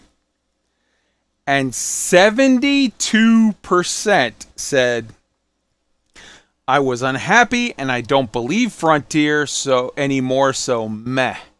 So if you add the 72% that said, I didn't believe it, I didn't take shit from it, and the 3% that said, I was happy before, but I did not like that post, that puts it together at 75% of the 2,000 people that responded to this damn thing said, This didn't help. If you would have told me that on New Year's Eve, I would have said you're a liar. There's no way that 75% of the people, three quarters of the people, said, Screw what David Braben said. But we're at that point now. Buana, one of the OG content creators and, and big Twitch streamers for Elite that goes back to the Kickstarter days, said, Yeah, I saw everything that he said there. I don't believe it. So now what? He said it. He looked right into the camera and said it. And he's not alone. Many, many, many people have felt that same way. I can't believe I'm going to say this, but as a fan of Frontier, as someone who is hoping that Frontier can unfuck themselves and get their shit straight, even though it hurts me personally because I run a news channel about games, including Elite. It used to be until three months ago, I ran a news channel exclusively about Elite. But I'm going to say this Elite Dangerous needs to shut up. They need to stop saying anything. They need to pull a Hello Games and go full on No Man's Sky. They need to say nothing. They need to just like literally, David Braben should put out a tweet tomorrow saying in 144 characters or less, I understand that words mean nothing, So I'm we're just going to prove it to you by what we do. And that's it. They need to cancel all of their streams. They need to make no posts on the forums, no anything.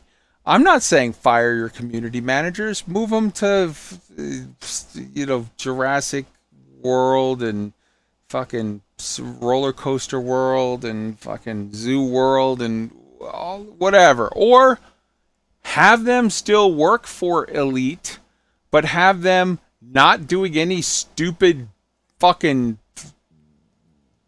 streams where they're like, "Oh, look at me, I'm wearing my girlfriend's makeup and I'm a pirate," or like, "Oh, look at me, I'm doing CQC." That's a waste of fucking time. Have them one on one speaking with people in different discords from the AX community, from the pirate community, from the PvP community, from the mining community, from the role playing community, from the fucking Aisling's Angels and and and and fucking down to earth astronomy and and and this one and that one and whatever. They need to go around and say like give us details of what you're unhappy with and and let us relay in detail everything we can back to management and pray to fucking God that management has decided to pull its head out of its ass and do something right. Now, I'm going to let you in on my personal suspicion. And I have no proof of this. I'm not saying I know this to be the case just telling you what my gut says. And my gut is full of liquor and very little nachos at the moment, so it's probably not trustworthy. But this is what my gut says. Over a year ago, David Braben said at the investment dinner that Odyssey would be a significant refresh to the underlying code base. That is word for word what he said. I think they tried. I think they failed. I think that is what fucked them up and left them months behind. I think they abandoned the idea of doing a significant refresh of the underlying code base. And they said, we're just going to put pretty graphics on stuff. The problem is pretty graphics without refreshing your code base. So pretty graphics, new shit piled on spaghetti code leaves you broken in 19 different ways that they, they don't even all fit in one category. They can't even all be fixed with one thing. So what we've seen over the last five patches is oh, here's 130 fixes, here's 150 fixes. They're figuring out new and interesting bullshit ways to work around problems. But if it's it's like you know you're putting your finger in the dike. I pull my finger out of this hole and put it into this one, and then that leaks, and then I move this over here, and then this leaks, and it's like I actually suspect because when they finally gave their non-dev, non-live stream, non update when they gave their community manager forum post bullshit, kind of their answer was, oh, we don't know how to fix any of this. The only way you won't know how to fix it is, is one of two things. Either you're massively incompetent, which is scary, or you backed yourself into a situation where there is no good answer to get out of, which is scary. Feel like I've been talking for a long time. Other people take over. We'll start with Roy and then I don't know. I don't have a whole lot to add to this other than it, it kind of feels like the reason that the gloves are coming off here is people are sensing it's close to the end and it's something we loved. You just said past tense. You know, that's that's the fear, right? Mm.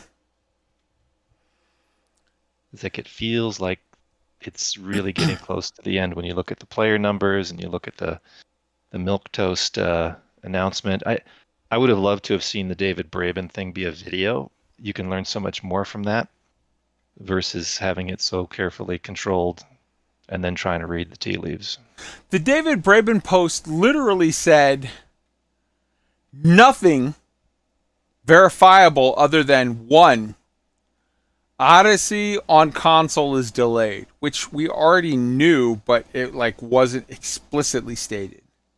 Two, there is a patch six, no clues on what's in it. And three, we're gonna try our best. Oh, and four, maybe there'll be features question mark even though my boy told you honest arf told you we would give you details on those features by the end of the month of june and it's now the middle of fucking july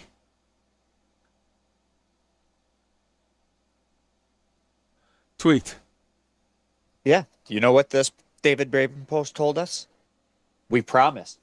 Good things are coming. Stay tuned. It's going to get better. We promise. Which Technically- they've been saying us all along. technically he didn't say that he said we're gonna try Yeah, he dangled those features out. Maybe well, some new features. It's going to get better. We promise. That's NF. That, But- that, that's but- FDev's mantra. that's actually the point that I'm making is he didn't even promise better stuff. He said maybe. Like that's the thing that I'm saying. Like they're not even committing to shit now. They're still doing the same non-committal bullshit where if you squint it's good news, but we're not committing to anything, so later on when we don't do fuck all, you can't say nothing. Wolf.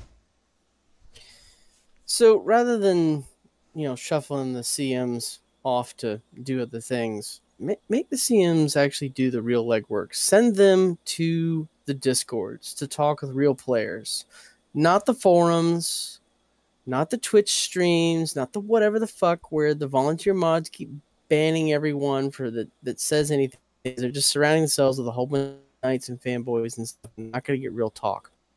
The I'm, I'm gonna make friends, and I'm gonna make a lot of this now. You know why the core Wars episodes were good? It was because George Lucas wasn't top dog, and his ideas got challenged. And now we're in episodes one, two, and three, where all they got is the convent fucking. This is what Yeah. and I'm just You're totally to go away. You're totally fucking roboted it up there, but we get the point that you're saying. George Lucas bad, not questioning shit bad. Common sense good. All right. Um sorry, but you just roboted so hard that like people had to have a jigsaw puzzle to fucking figure out what you were saying. Uh all right. Katie and then like legit put in a fucking dot now because we need to move on from this. We're we're almost done with the day, and then and then like we haven't got to the other two games that have good news to talk about. Katie, Okay, very, very quickly about about again, just to just to add to what to what Wolf just said. Um, Frontier, if you're taking your feedback from the forums, please don't, please, please don't. The forums, it, it's it's so goddamn toxic. It's like, so the forums are full of people at the minute who have decided. It's like it's like flat earthers. They've decided a conclusion, and they will then, you know, perform mental gymnastics to work any evidence they they, they think they can fit towards it people playing Star Citizen right now. It's not that we could just be enjoying the game and, and in awe of what it's offering. Uh, no, no, we've got to be paid off by Chris Roberts or or using our referral codes to get some kind of crazy rewards.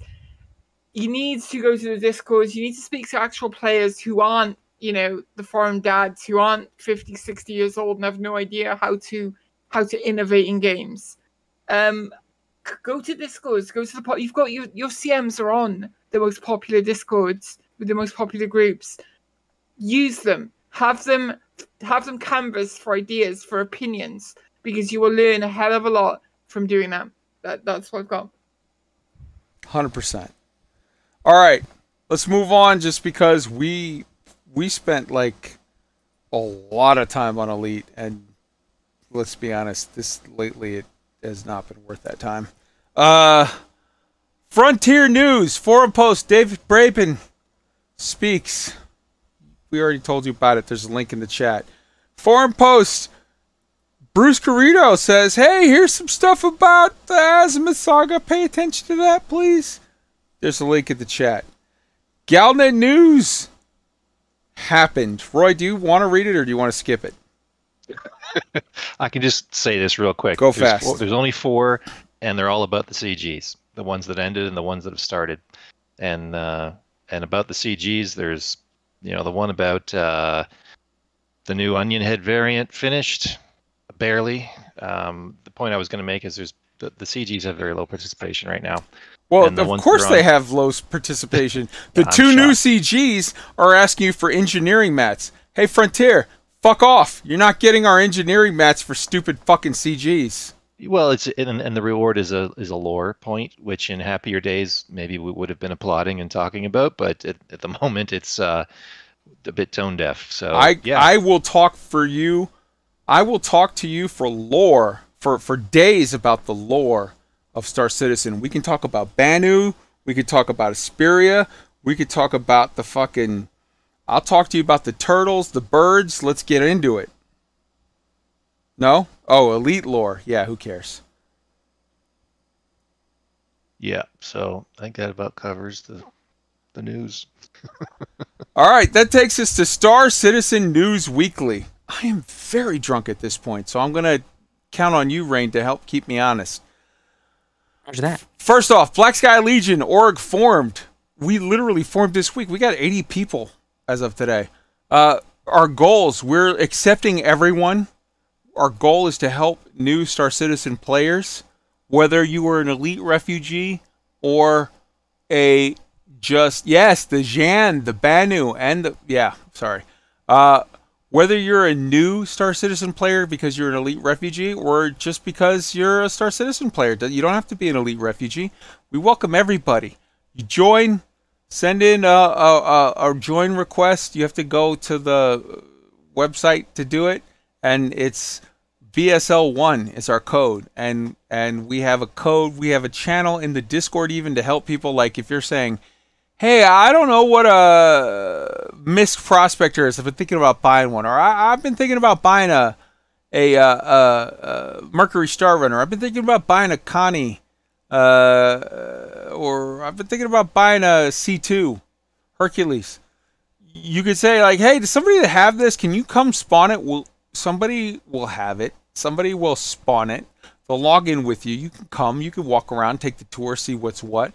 Hop in the seat, fly it. So what if it blows up? It's insured. You get it back for free. Like people can give you the opportunity to kind of see stuff and give you a tour like hey man really take me out and show me explain to me this whole quantanium mishigas or hey what's the deal with uh, I, I, uh, rock mining but uh, i got a mission on a cave. There's a guy he's probably dead. There could be rocks there. People can go with you and help you and show you and get you sort of set up. Um so yeah. After that we've got um Galactapedia. So Star Citizen has an official lore resource called Galactapedia. It's getting started. It's not 100% done yet, but they have an official uh, archivist and a lore team that they're building the lore as it goes. And you just type in a keyword. It's literally just a keyword pops up, and it's like Google, and you say this thing, and then it goes. We'll find it for you in the lore, and we'll tell you about it. It's awesome. Link is in the show notes. Info Runners. Uh, they've got a video out that's like an hour and a half long. It was a very good conversation. Um, the upcoming year in Star Citizen with Morphologist and Space Tomato and some Australian dude that spent too much time talking over Morphologist and Space Tomato. Um, but I love Morphologist and Space Tomato. So I don't know this Execute guy as much, and I wish he would have let them talk more, but Okay. Yeah, Morph is awesome. So so is Space Tomato though.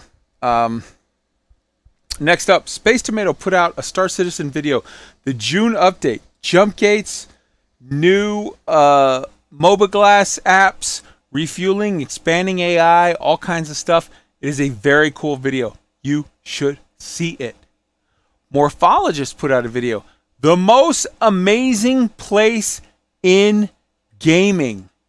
And he's talking all about the new Orison uh, uh, landing spot in uh, Crusader. It is amazing. Down to Earth Astronomy put out top five third party tools for Star Citizen. He breaks them down. You got the Erkul DPS calculator, which is basically for you Elite Dangerous commanders. It's kind of like Coriolis, the, the, the ship outfitter uh, uh, in, in, in, in Star Citizen. You've got the UEX mining calculator, which talks to you about mining stuff and also has like trade resources, but for like specifically game toward aim, aim towards mining. Uh, for you've got the item finder, find anything in Star Citizen. You've got Gallog, which is the behind the scenes stats in the game that breaks shit down. You've got the Star Citizen trade tool uh, that has dedicated full trade resources. And haha, I see you copying stuff and putting it to the chat, uh, uh, Roy. I thwarted you. The only link I put in for all of that was Down to Earth Astronomy's link because anyone who wants the links to those other five awesome things that I just said, you can't get them from us. You have to go get them from Down to Earth Astronomy. He worked hard to put out that video. You should give him the click.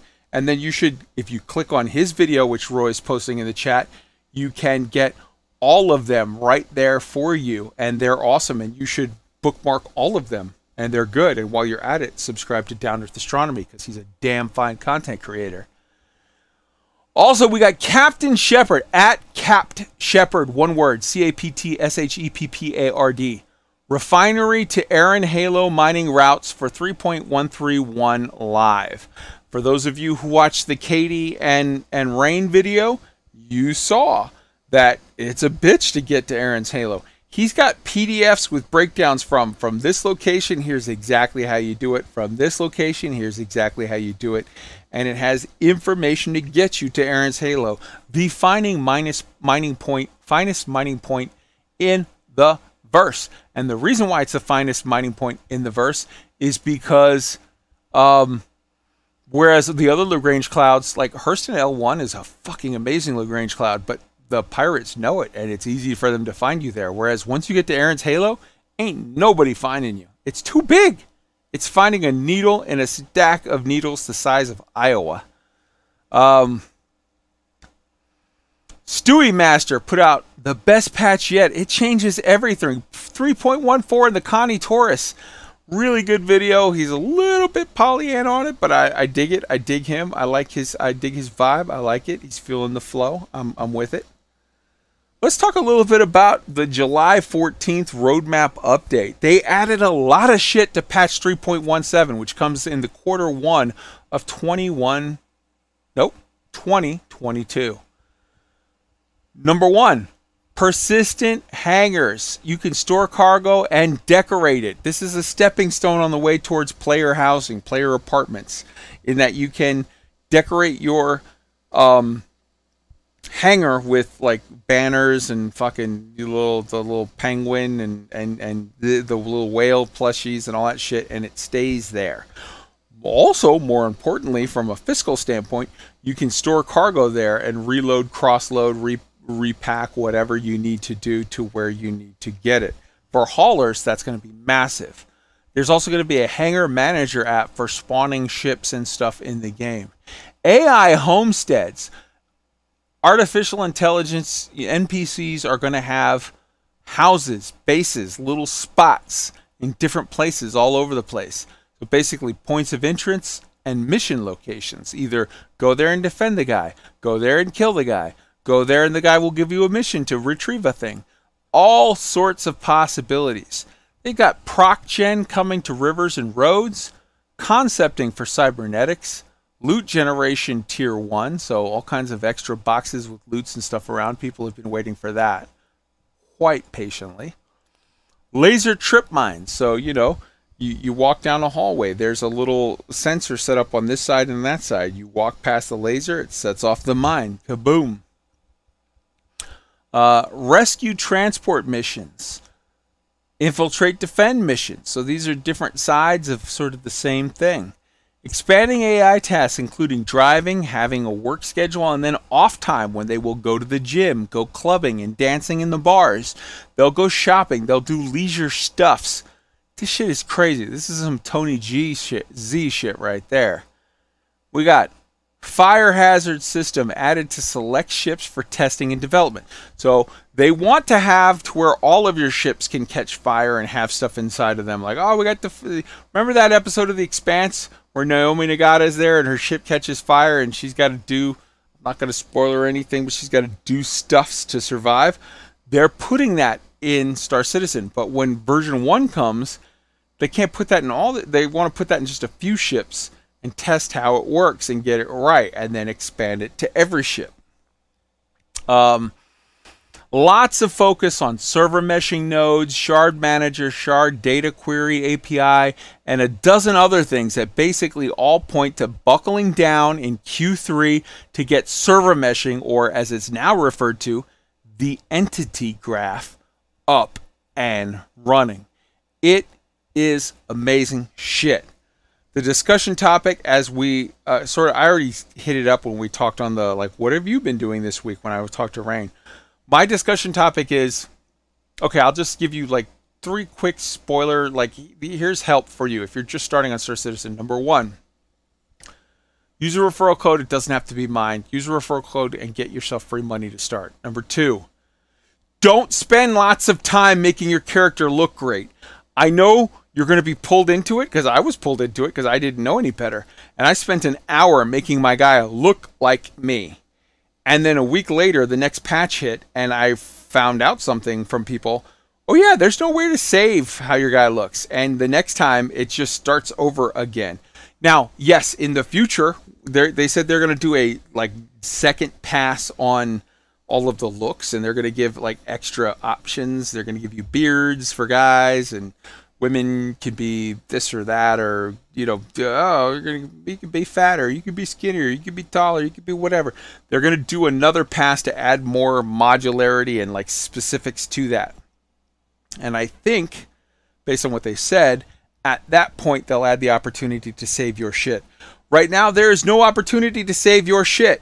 I'm telling you right now, patch 3.14 is coming to all of us within the next say i mean uh, unless there's some weirdness but just ballparking it randomly based on the average of previous times that have happened. Parentheses this is not an official it will happen by that time because it happens when it's done so they have to actually test it. But just realistically you can kind of say it's going to happen within about three weeks and at that point you lose all your shit so don't spend hours making your guy look right. Hit random two, three, four, eight, whatever times you need to in like less than four seconds until you get to a face that doesn't make you want to vomit, and then just say yes to that one, and I'll wear a helmet. Later on down the line, when you can save that shit, then it's worth fucking with. Uh, Rain, go ahead. I was just gonna say you'll lose your character creation, but money, ship spawn, etc. should stay. 100% you lose your assets in the game of small things like my med pen and my water bottle and my ammunition, but you save your ships and your big modules and whatever. Uh, did I get And that right? money. Yeah, oh yeah, and your money, and your money. Now, you will lose your money on a wipe. To be clear, I don't want to misrepresent it. You can be wiped at any moment. The last wipe was like 1.8 years ago. There will definitely be at least, say, two more wipes minimum between now and when the game gets released in a couple years. There'll be a wipe when they go to beta, which is 4.x. Like right now, they're doing 3.17 and 3.18 and 3.19, whatever. Eventually, at some point, they're going to go to 4, which is beta. And at that point, it makes sense to me that they should wipe.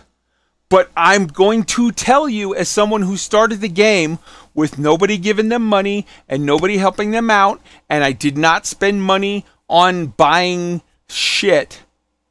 In a month of grinding, I bought a Caterpillar, which was the biggest fucking cargo ship at the time, and several other ships. I bought like four or five ground vehicles and like five ships in a month. Okay? They haven't wiped it in 1.8 years. They're going to wipe it at some point. When it does, when they do, don't cry. Just fucking grind it back up in a month or so and know that you probably have at that point another two years or so until the next wipe. It ain't a big deal. Just my two cents. Um, yeah, so uh, so the Star Citizen, don't waste your time making your guy look good. Also, because we're gonna get an opportunity, we're gonna have the opportunity to make your new starting point Orison, the new city in the clouds, the gorgeous city that you've been seeing so much of in this video that I'm playing. Do not make that your home point unless you have a beast of a computer with a really good CPU and a really good graphics card. Because from what we've heard from 3.14 Wave 1 PTU, is that with the cloud stuff and all the graphics and all the stuff they're working on, it is a massive resource hog. I'm not saying don't ever visit there. Go there and visit there. But don't make it your save point because if you have five frames per second and you're kind of screwed, whoo, that's rough. So make your save point Lorville or Area 18 or or or Microtech. And then go visit the city. And if you find that your potato computer can't run it, well, yet know two things. Number one, they're going to over time as they sort of because they're in cloud tech version one when they get later on and get it sort of fixed better it'll run better when they get voodoo up and running it'll run better when they have other stuff optimized which they always do over time it will run better but don't set that as your start point and then be super super miserable Ring, did you have a, another thing you wanted to add Yeah, I I have a AMD Ryzen 5 5600X and an RTX 3060, and I just want to back Kai up on this. Even I'm struggling above 30, so just it's gorgeous. It's the most amazing thing I've ever seen. Just don't listen to Kai. visit it and have fun with it. Don't make it your start point because then you'll be bummed. Um. Okay, and the the other last piece of advice that I want to give you, I already gave you the advice earlier. Have another game to play if you get to the point. Now, if you're like Katie and and, and me and Roy and all of us that are brand new to this, you don't need another game to play for another six months. You're going to have so much fun with this. But if you're at the point where you've already, you know, like six months from whenever you start, when you're past the initial phase, have something else to do if you're the type that are getting frustrated. If you're not and you just want to stay in it, then stay in it and have fun. But if you're at the point where you're getting frustrated, take a break. Go do another thing. It's all good. Um all right. And the the the last word or, or whatever of advice I'm going to give you on Star Citizen for this week is you do not okay I, I, this is hard to say because i swear if, those of you who know me i feel very comfortable saying this. Those of you who don't know me it sounds like a shill. I swear to god i know i sound like a shill but i'm going to say it. Because it's the truth and you should hear it don't wait for free fleet week event to try star citizen just just spend the $45 and buy it now. And here's why. Anyone who's ever played an MMO, all of us, you know what it's like Odyssey players. You know what it's like the first week when Odyssey launches. Now Odyssey was dog shit. Okay, fine. But forget Odyssey. Let's talk about if you're a Final Fantasy 14 player, if you're a WoW player, if you're a, a Eve player, if you're a even Star Citizen. If eh, honestly, Star Citizen players, when the patch first drops and everyone on the planet is trying to get onto that server on day 1 hour 1, the performance is dog shit. Always has been, always will be. Doesn't matter what MMO you're talking about, you know it's the truth. You know I'm not lying to you. If you've ever played a game before that's an MMO, you know I speak the truth. Now, that's exactly what Free Fly Week is. The the servers are slammed because every person on the planet is trying to get in, and that is the worst performance you will ever get in the game. I swear to you on my grandmother's life, if you play Star Citizen on a random fucking Wednesday, if you download Star Citizen right now, the performance you will get is a hundred times better than Free Fly Week. Free Fly Weeks always suck. And then so a lot of people come in and say, I'm going to see if it's any good. And then it's not because the servers suck because they're way overslammed. They've got 10 times more people than they're supposed to have on them. And then they go, This game sucks. I don't want to play it. I can't help you if you don't know me because I can't, whatever. But I'll tell you this if you know me, and there's a lot of you people, any of the people from the Elite Week Discord that you know me, we talk regularly, just fucking trust me. Spend the $45. If it's no good, tell me and I'll Venmo you the $45. I'm telling you, it it's good. It's just not great on Fleet Week because there's 8 billion other assholes trying to try it for free. Oh, R. Daniel in chat says you have a 30 day refund, no other limit. Okay, I did not even know that. Do that. If you, even if you don't know me, try it. If it's dog shit, then get your $45 back, whatever. I swear to God, I'm not lying. Free Fly Week is the worst time to try it because you're going to think the game is way worse than it is. Um, yes, and I know Xenothreat version 2 is going on right now, and that is so awesome. Uh, Roy, you had something. Yeah, just the, so I I joined the game at the tail end of a Fleet Week. What was that? A month ago or so. Mhm, mhm. When when each of us, I mean, you've been in it for a while, but you weren't. I don't think playing it as deeply as you were as Elite. And the anyway, we were all just sort of exploring, right, dipping our toe in it. Well, it's for people that want to join it now. Uh, Black Sky Legion is there with 80 plus and growing people, and like the last three weeks, I've played the game on the weekend. It's been all I could do to tear myself away from it before 4 a.m. in the morning, because there's a bunch of people on our Discord having a great time with it, and everybody's helping everybody. Like it's a different thing now than if you were to jump into it six six weeks ago and you're kind of thrown to the wolves. now there's now there's support and there's a bunch of fun people to play with. And not only that, I'm posting right now our Discord in the YouTube page. And if Roy, if you can do it also in the Twitch. Yep. There's our Discord. We have a channel called SC Black Sky Legion. Go there and say, hey, I'm brand new. Could someone help me to figure out mining? Hey, I saw this ship. I know it's not one of the starter ships. I just have a fucking Aurora. But I saw a Mercury Star Runner, and I really want to see what's one's like in real life. It's like the Millennium Falcon. I want to see it. There's going to be somebody in that chat who's like, "Oh, I own a Mercury Star Runner. Where are you at? Oh, you're at Area 18. Hold on, I'll swing by and get you." They will spawn the ship. They will give you a tour. You can see the stuff, and then, like, here, hop behind the wheel, kid. Give it a flight. Have fun. Whatever. Yeah, I've Here's been the thing. ships for complete strangers, and it's just a hoot because it doesn't. 100%. It costs doesn't you cost nothing. me anything, and they get to try it out, and yeah, whatever. It comes Yeah. back to me once they're done flying it.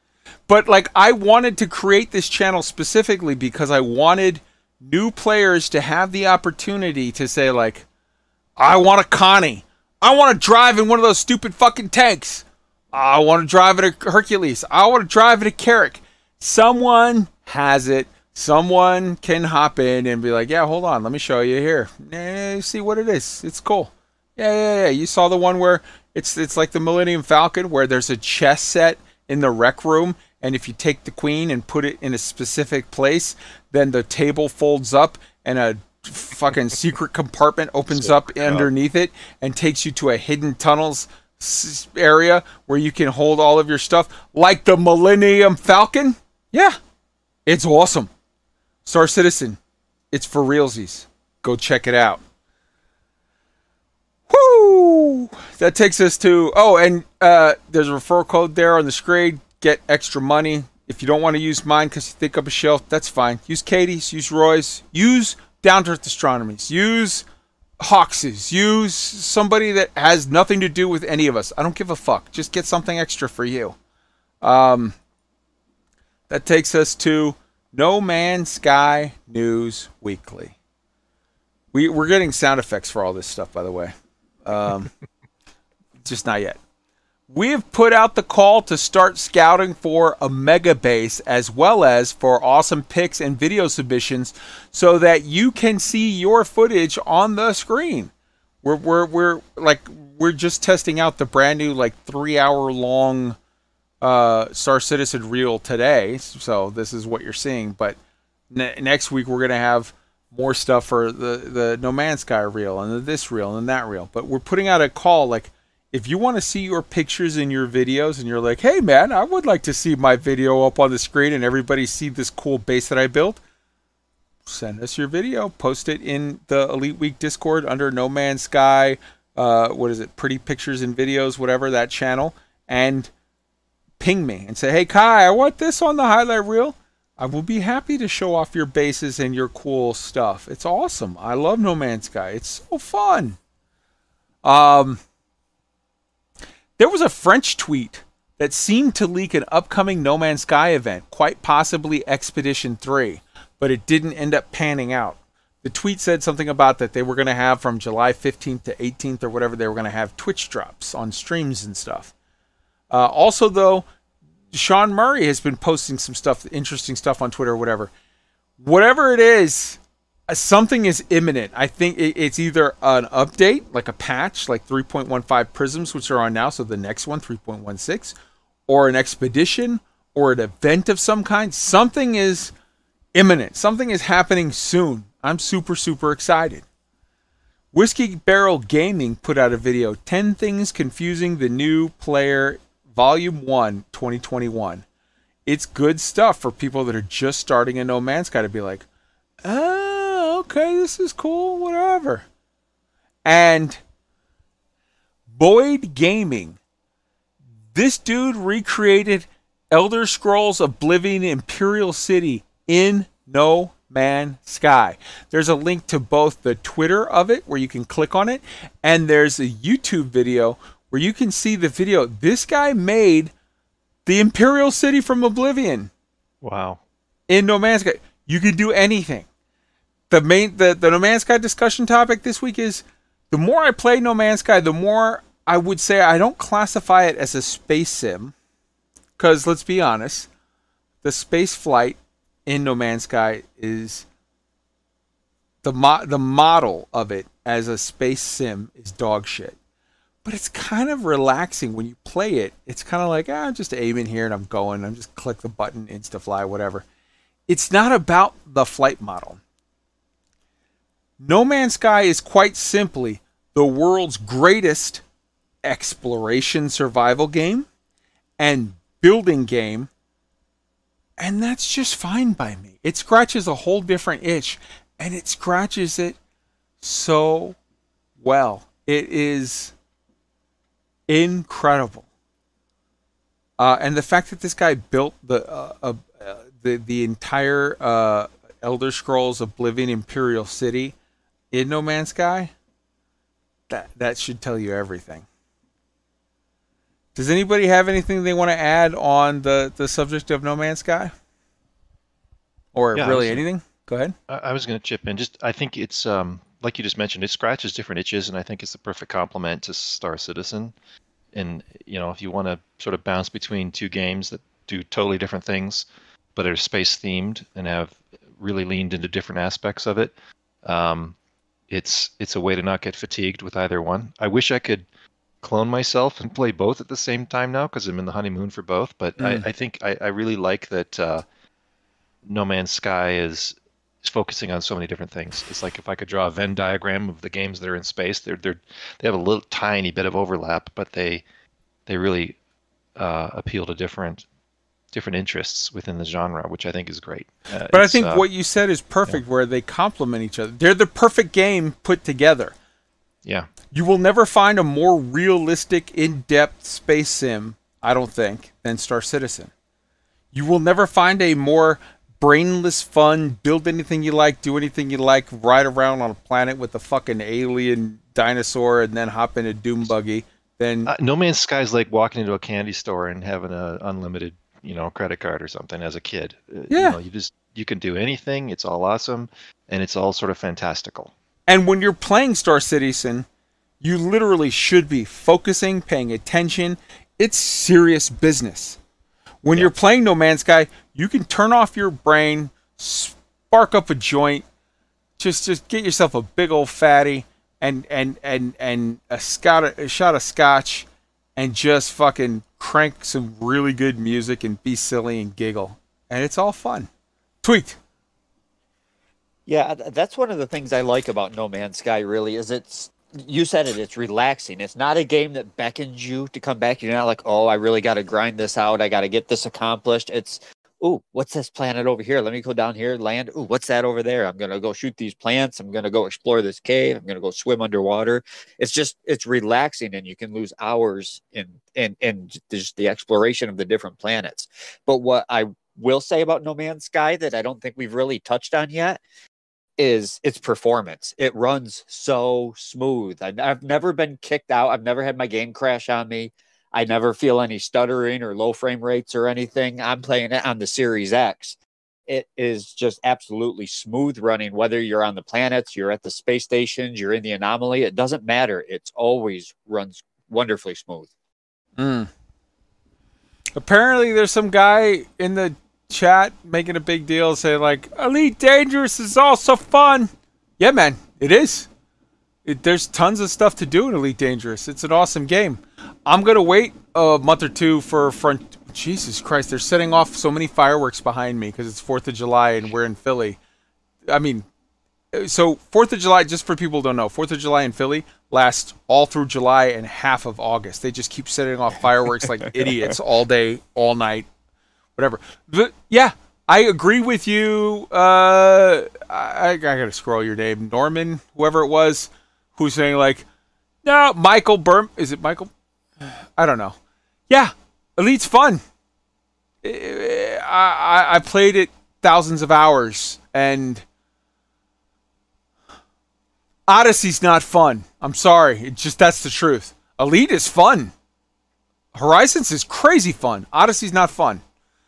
Eh, I'm sure they'll fix it eventually, and then I'll come back and I'll play it. But yeah, nobody's saying Elite's not fun. Elite's lots and lots and lots of fun. Odyssey, not so much. Right now, for me, for me, maybe it is for you, and if so, mwah, salute. Have fun with that.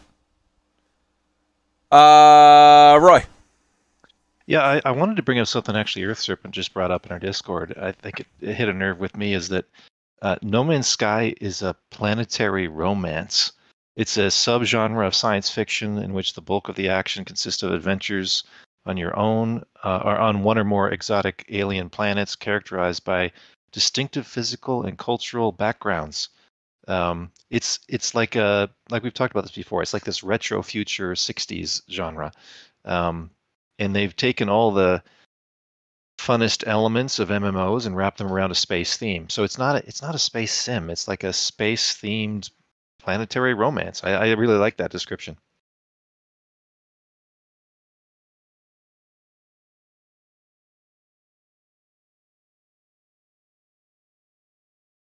Uh, you muted Kai?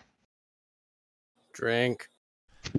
That takes us to our next segment, which is Real life science.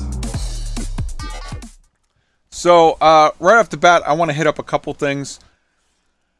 China launched five more spy satellites on Long March 2D rockets from Jiangxi Air Base. And what they are openly saying is this is our preparation for war. Damn. They said that about the 100 new nuclear missiles that they're getting. Now,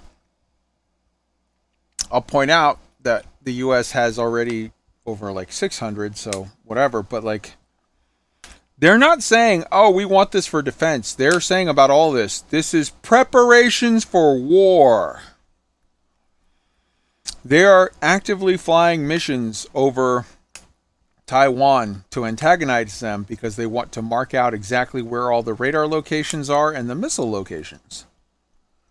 This is not saber rattling, and I feel like everyone is just like, "Oh, China, that's so quaint," and ignoring them, and it's like it scares me that they're saying, no, no, we're getting ready for war. Um, I'm going to skip the Cassini one because I know that Tweaked is doing a thing on that. Scientists have detected possible proof of plate tectonics on Venus. This is huge. This is very, very big. Um, check out Space Time with Stuart Gary, the episode from July 14th, 2021, season 24, episode 80. It has details on that. Um, you know, the moon and Mars, the, the core has cooled down and the mantle and the crust have cooled down to the point that they've gotten thick and they can't have sort of tectonic activities. Not so with Venus. It doesn't look like it does for us because Venus has pressures of over 900 times that of Earth and temperatures of over well over 400 degrees Celsius, such that the surface temperature of Venus melts lead. But they still have what we're now seeing as like, hey, this is legitimately tectonic activity. This is this is this is interesting. And the last thing I want to hit on mine is the sun emitted its first X class solar flare of the solar cycle 25, the most powerful um, um, solar flares, which are the X class. It, it came from uh, Sun SPOA 802838. It was triggered. Uh, it triggered two CMEs, which are coronal mass ejections. Thankfully, that even though so the way that it, uh, a, a X class solar flare works is that it travels at the speed of light, but the coronal mass ejections go much slower. So by the time the coronal mass ejections came out, they were actually aimed away from the Earth. Thank God. Uh, but the no- NASA Solar Observatory caught it. Uh, the actual pulse X-rays created a uh, magnetic uh, crochet that ionized the Earth's upper atmosphere. It caused massive radio disturbances. It started to push away the magnetization, uh, magnetization, sorry, of the Earth for a short time. This is the first since 2017, uh, which was you know, so cycle 24 lasted for 11 years and then ended. Cycle 25 is now upon us, and scientists are just starting to put together really reasonable hypotheses that it could be that the cycles have something to do with the changing of the center of the mass of our solar system. So the Earth is 90 or sorry, the sun is 99% of the mass of our solar system. So normally the uh, baryosphere which is like the center point where everything in the solar system res- revolves, is inside of the sun. Not in the very, very middle, but in somewhere inside of the mass or the area, the surface area of the sun.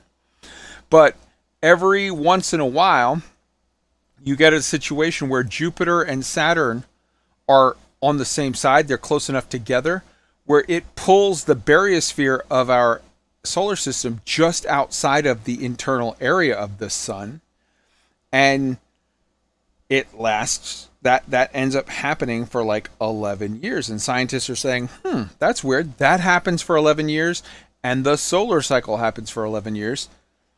We're not exactly sure how or why but maybe those two things are related. It's interesting stuff. It's one of those situations where like us mostly hairless monkeys living on this planet playing Star Citizen and Elite Dangerous and No Man's Sky and doing a stupid podcast where we get drunk and talk about space games for a couple hours on a Friday night. We take a lot of things for granted. Some of which are the fact that, like, at any point, that ball of fire in the sky could fuck us all.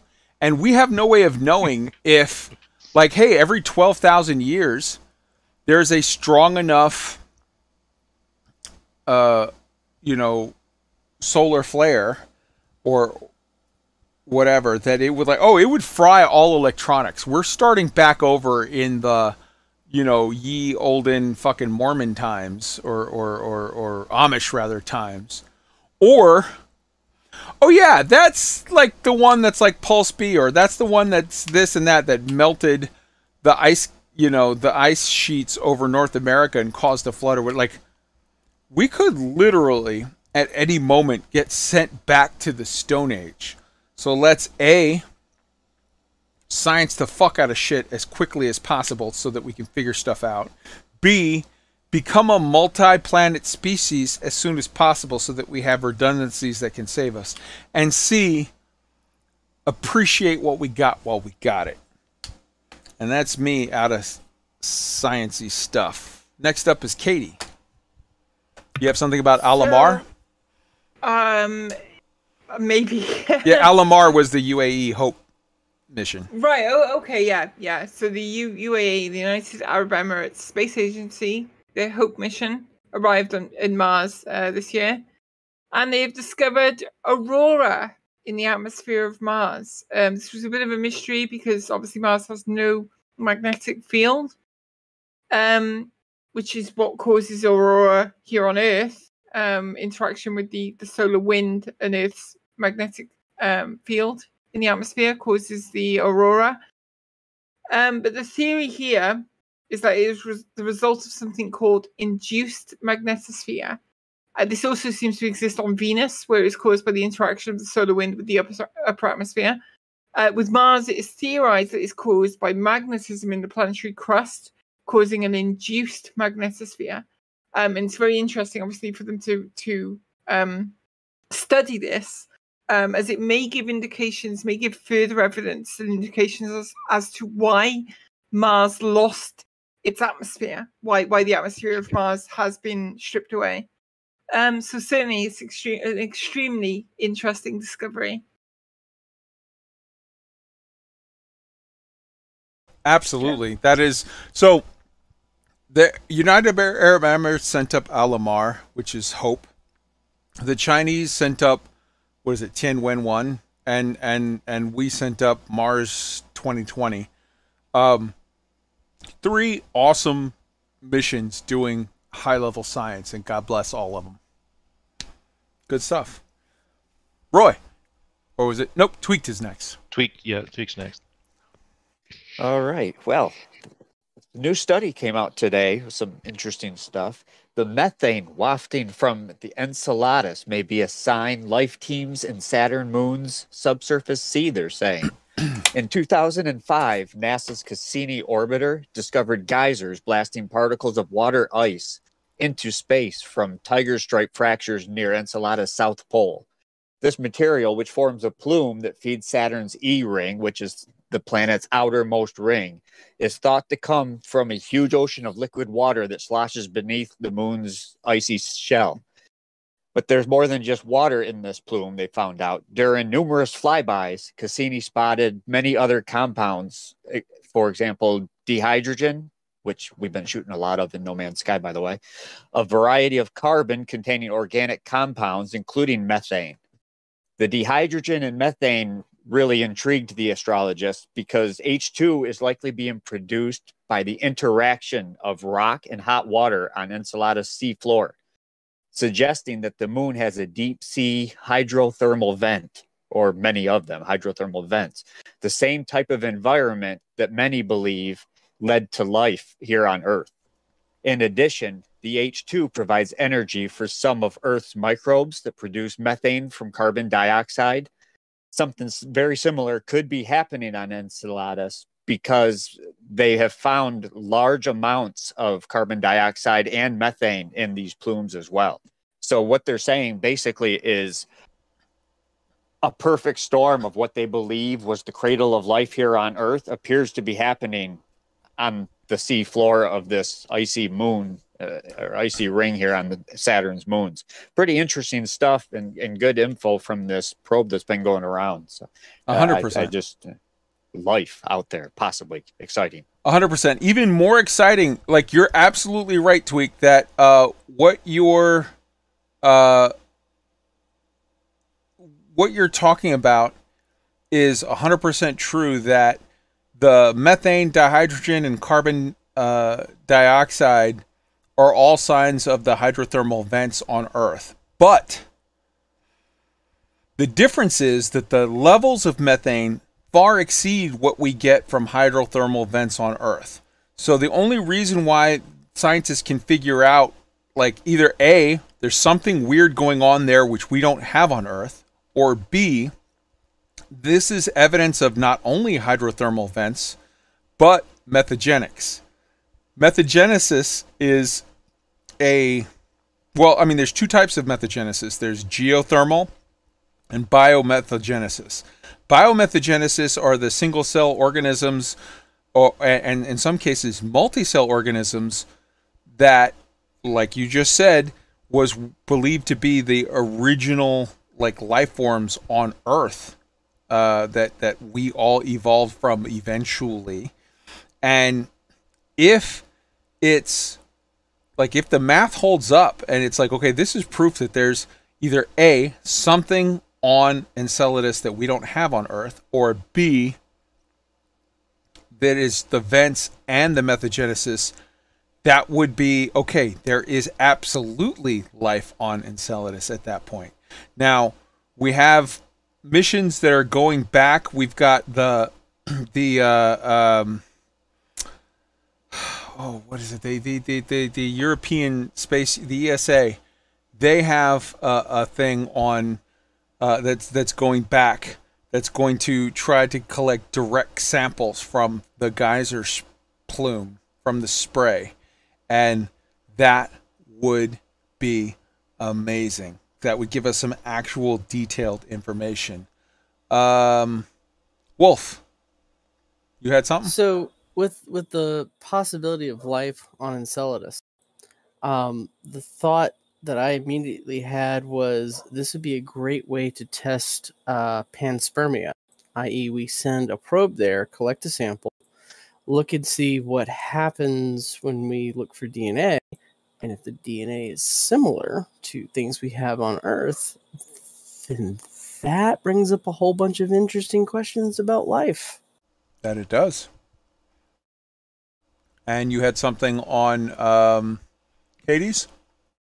Oh, it was just the um with the aurora were. it's uh so you have the high energy particles coming in from the sun, they hit the magnetosphere of the earth and they follow the magnetic lines of force down which brings them into the atmosphere and when those particles interact with gas molecules not unlike how a neon sign works, the gas molecules will then emit light and that's how we get aurora.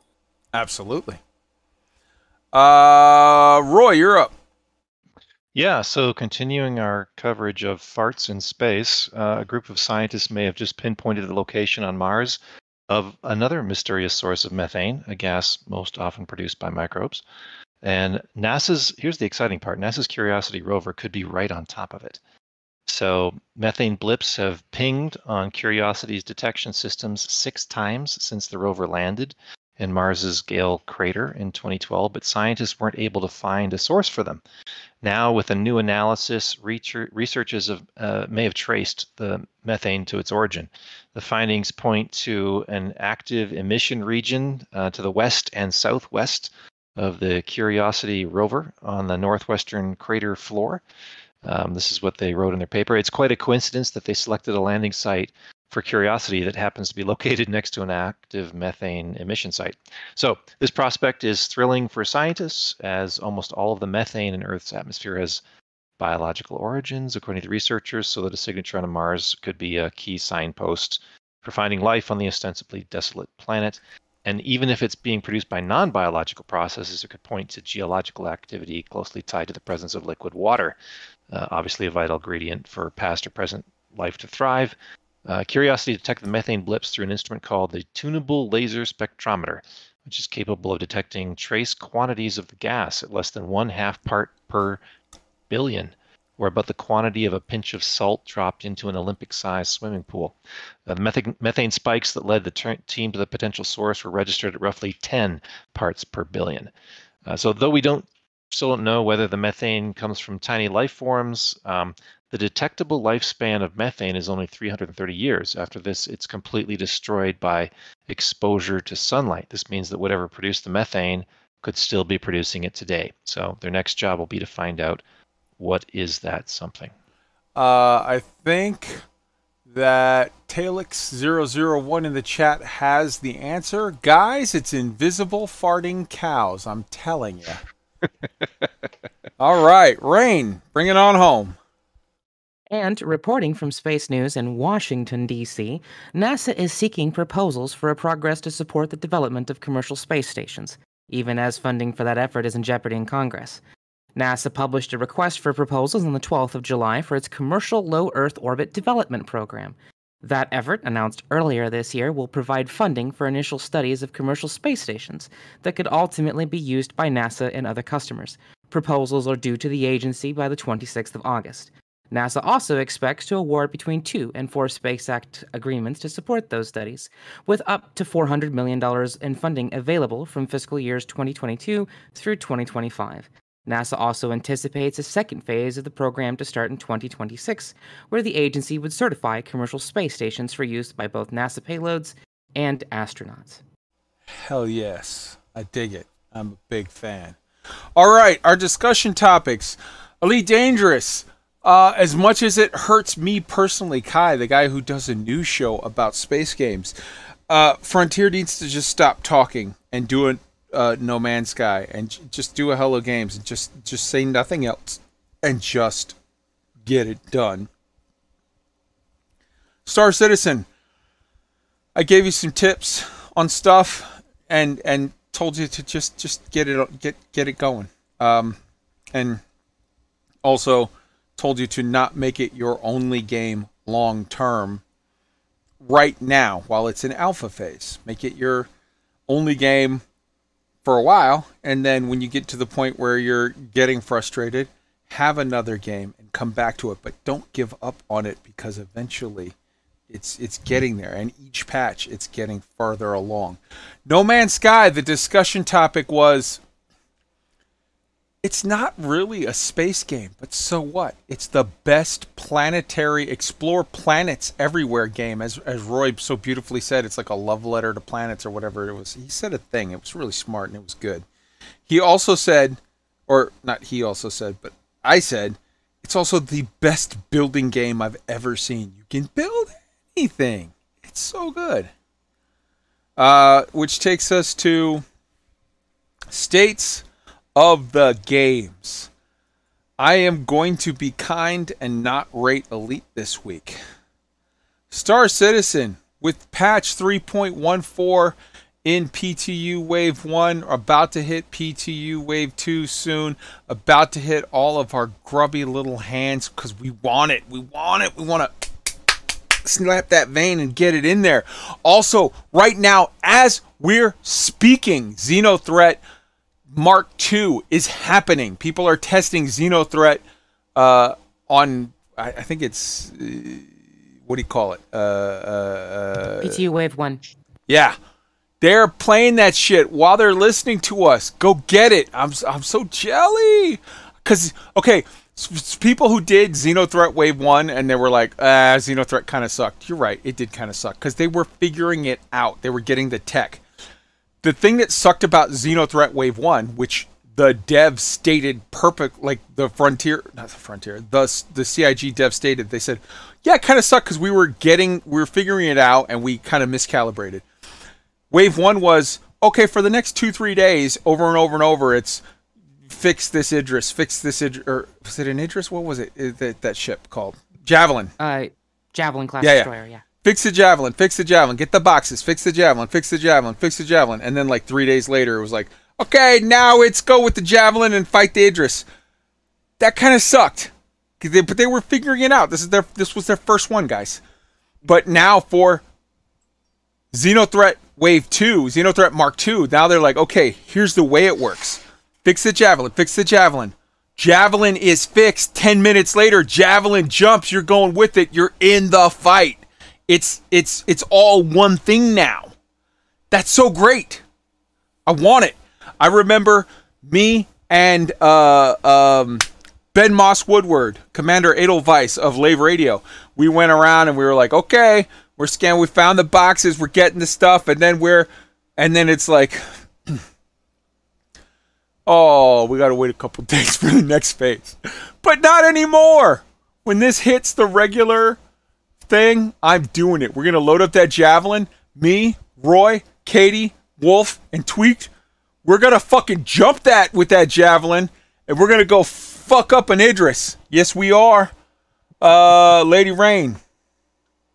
By the way, I wanted to point out that the Javelin class destroyer that you're assisting is known as the UEES Warhammer.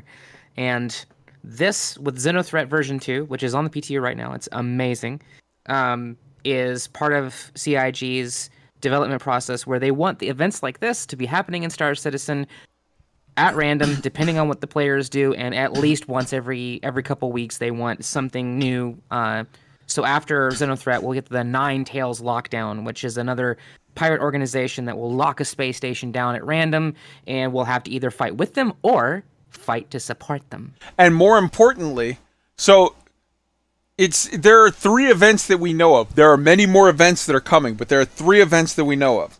The first event we know of is Xenothreat or Xenothreat, depending how you want to say it. The second event that we know it is Nine Tails. Nine Tails is a PvP designated event. You either fight on the side of Nine Tails, which is the criminal organization, or you fight on the side of the UEE or, or Crusader, uh, one of the two. I, forget, I think it's Crusader. And so you're fighting for the government or for the mob, and you're fighting each other. So it's me shooting down Katie, Katie shooting down Roy, Roy shooting down me. Everybody versus everybody. It's an orgy of violence and fun and goodness.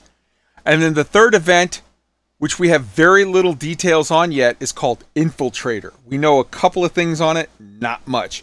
But all of these things are are are like good and in depth. And next week we're gonna have a talk about Tony Z's thing where he got into how the dynamic mission system is gonna work, like literally with Quanta. If you do a lot of missions of X, remember Roy, we had a talk a while back where I was talking about like, oh my god, I wish they would just instead of having a gold mine in elite all the time, I wish they would adjust. Oh, we got too much titanium, we got not mm. enough l- low temperature diamonds. That's what they're doing with this quanta thing.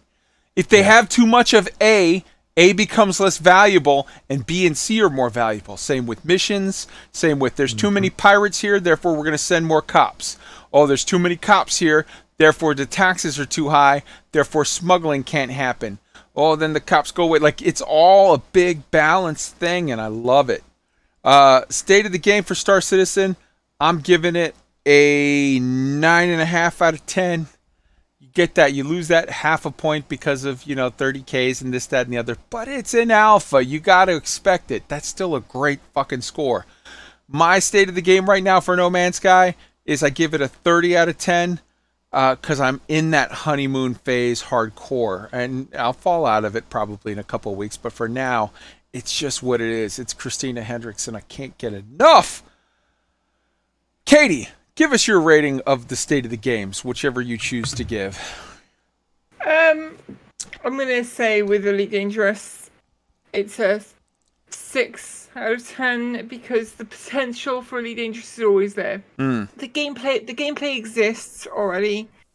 I, for me, at least, Frontier have got to fix the bugs with, with, with Odyssey and fix the bugs with uh, with the performance The gameplay is there. They just need to make it accessible for us. Mm. No Man's Sky. I've not played. I've not played very much of it, but what I've played, I've really enjoyed. I'd give that an eight out of ten easily. Nice. And Star, Star Citizen, I, I'm biased here because I'm still in my honeymoon period with Star Yes. Citizen.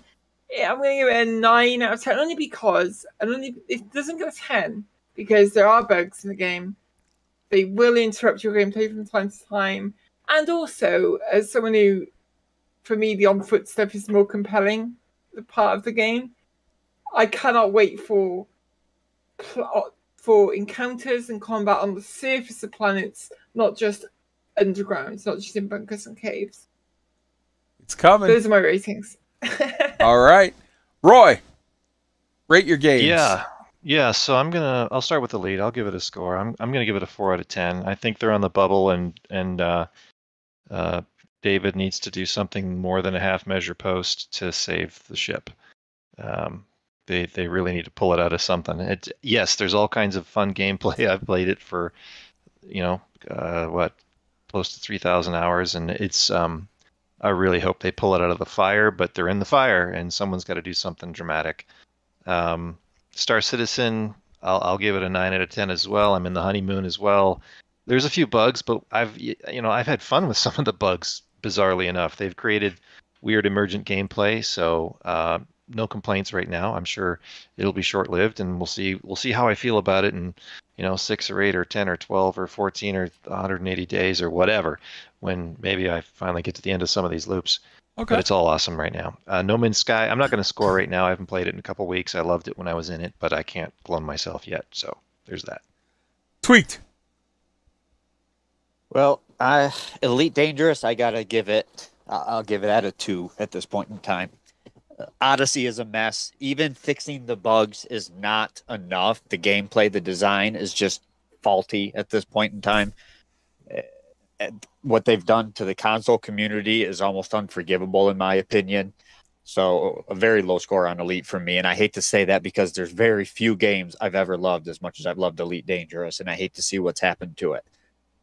Stars or, or uh, No Man's Sky, I'll give that a seven uh, because it works when I want it to. I can go have fun. I can forget about other things. I can just find cool things to look at, colorful plants and flowers, dig holes underground, animals, you name it. I can have a good time with it, and it always works and it's smooth.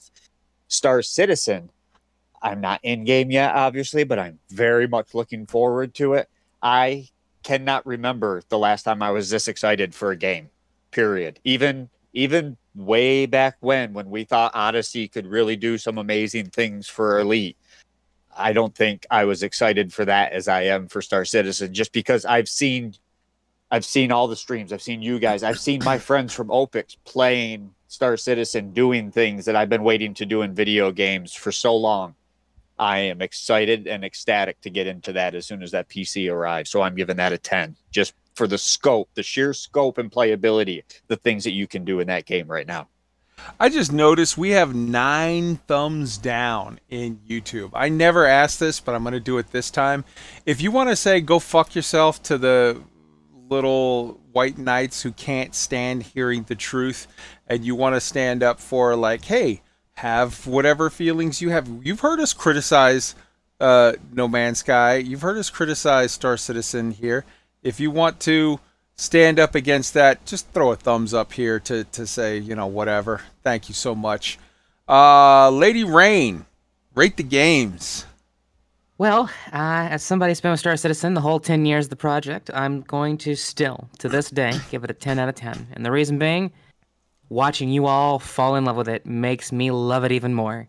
As for No Man's Sky, uh, short 170 hours of gameplay there. You've all convinced me to reinstall and head back there too, so that's happening. Uh, and as for Elite, I'm going to be Captain Contrarian Zero. I refunded Odyssey and walked away, and I don't intend to go back. Um, Fair sorry for those that you know. People have said on the Reddit I've been called all kinds of names and attacked. I've only got 500 hours in Elite, so I don't matter. My opinion's irrelevant or whatever. Um, no, I'm done. I'm not going back. Sorry, Frontier, you lost me. Um, and you would have to do a lot you would have to do a lot to get me back, and it's not going to happen. And last but not least, 10 out of 10 for Square Enix's award winning MMORPG Final Fantasy XIV with a free trial, including the award winning Heavensward expansion. You should try it.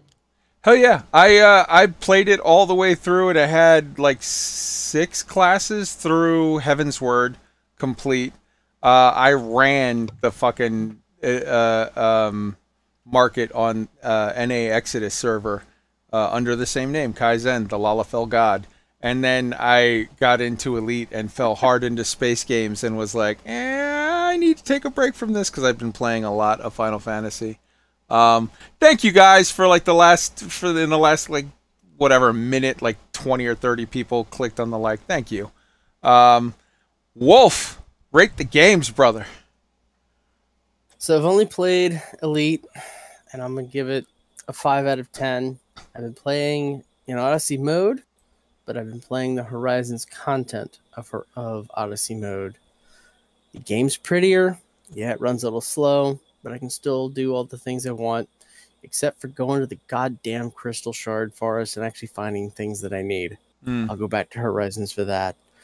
Um, I've actually got a uh, thing to schedule with uh, a couple of players. Lady Rain is definitely on the top of that list for figuring out a keybinds for elite refugees to make that process just that little bit easier, especially with the changes that are come with 314 when it goes live.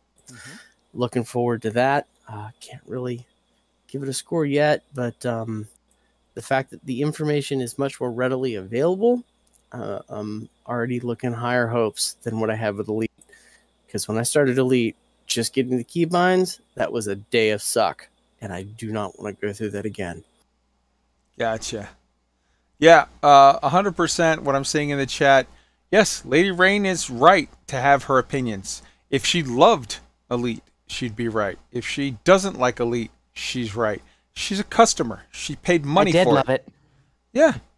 She put but I mean like there's nothing there's no opinion you can have that's not right. It's your opinion. It's all. It, you know what I mean? Like so for anybody on the forums or anywhere else to tell you your opinion isn't valid cuz you don't have this or you don't have that or cuz you play Star Citizen or cuz you X Y and Z is completely fucking bullshit. You paid your money, you have the right to your opinion. Period. Um all right. I love you guys. You're awesome. Uh, the the opening song was dedicated to No Man's Sky because it just makes me so happy, and the closing song is dedicated to Frontier. And those of you who speak French will understand it, and those of you who don't, you got Google Translate.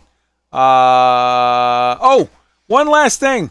All of you people that you beautiful people that are in the southern hemisphere, whether you're in Australia or whether you are in South America or what have you, uh, New Zealand, whatever, the Coalsack Nebula is actually visible in the night sky with uh, a telescope easily, but even with binoculars as a dark fuzzy cloud, which is where it got its name, Coalsack Nebula. For those of you elite players, you'll know, you know, that's kind of an important area in the game lately, and I just thought I would share that with you guys. Go go outside and if you live in the southern hemisphere, yeah, there you go, little Ted 2, good day from Sydney. You can actually see the Coalsack Nebula in the sky. So, yeah. Enjoy. Uh, this is for Frontier and uh, all of you guys that are listening, if you want, come join the Elite Week Discord and chat with us because as soon as the song is done, we're gonna put put the link in the in the chat. As soon as the song is done, we're gonna be hanging out there in the after party to just shoot the shit and party with y'all. So good night, everybody.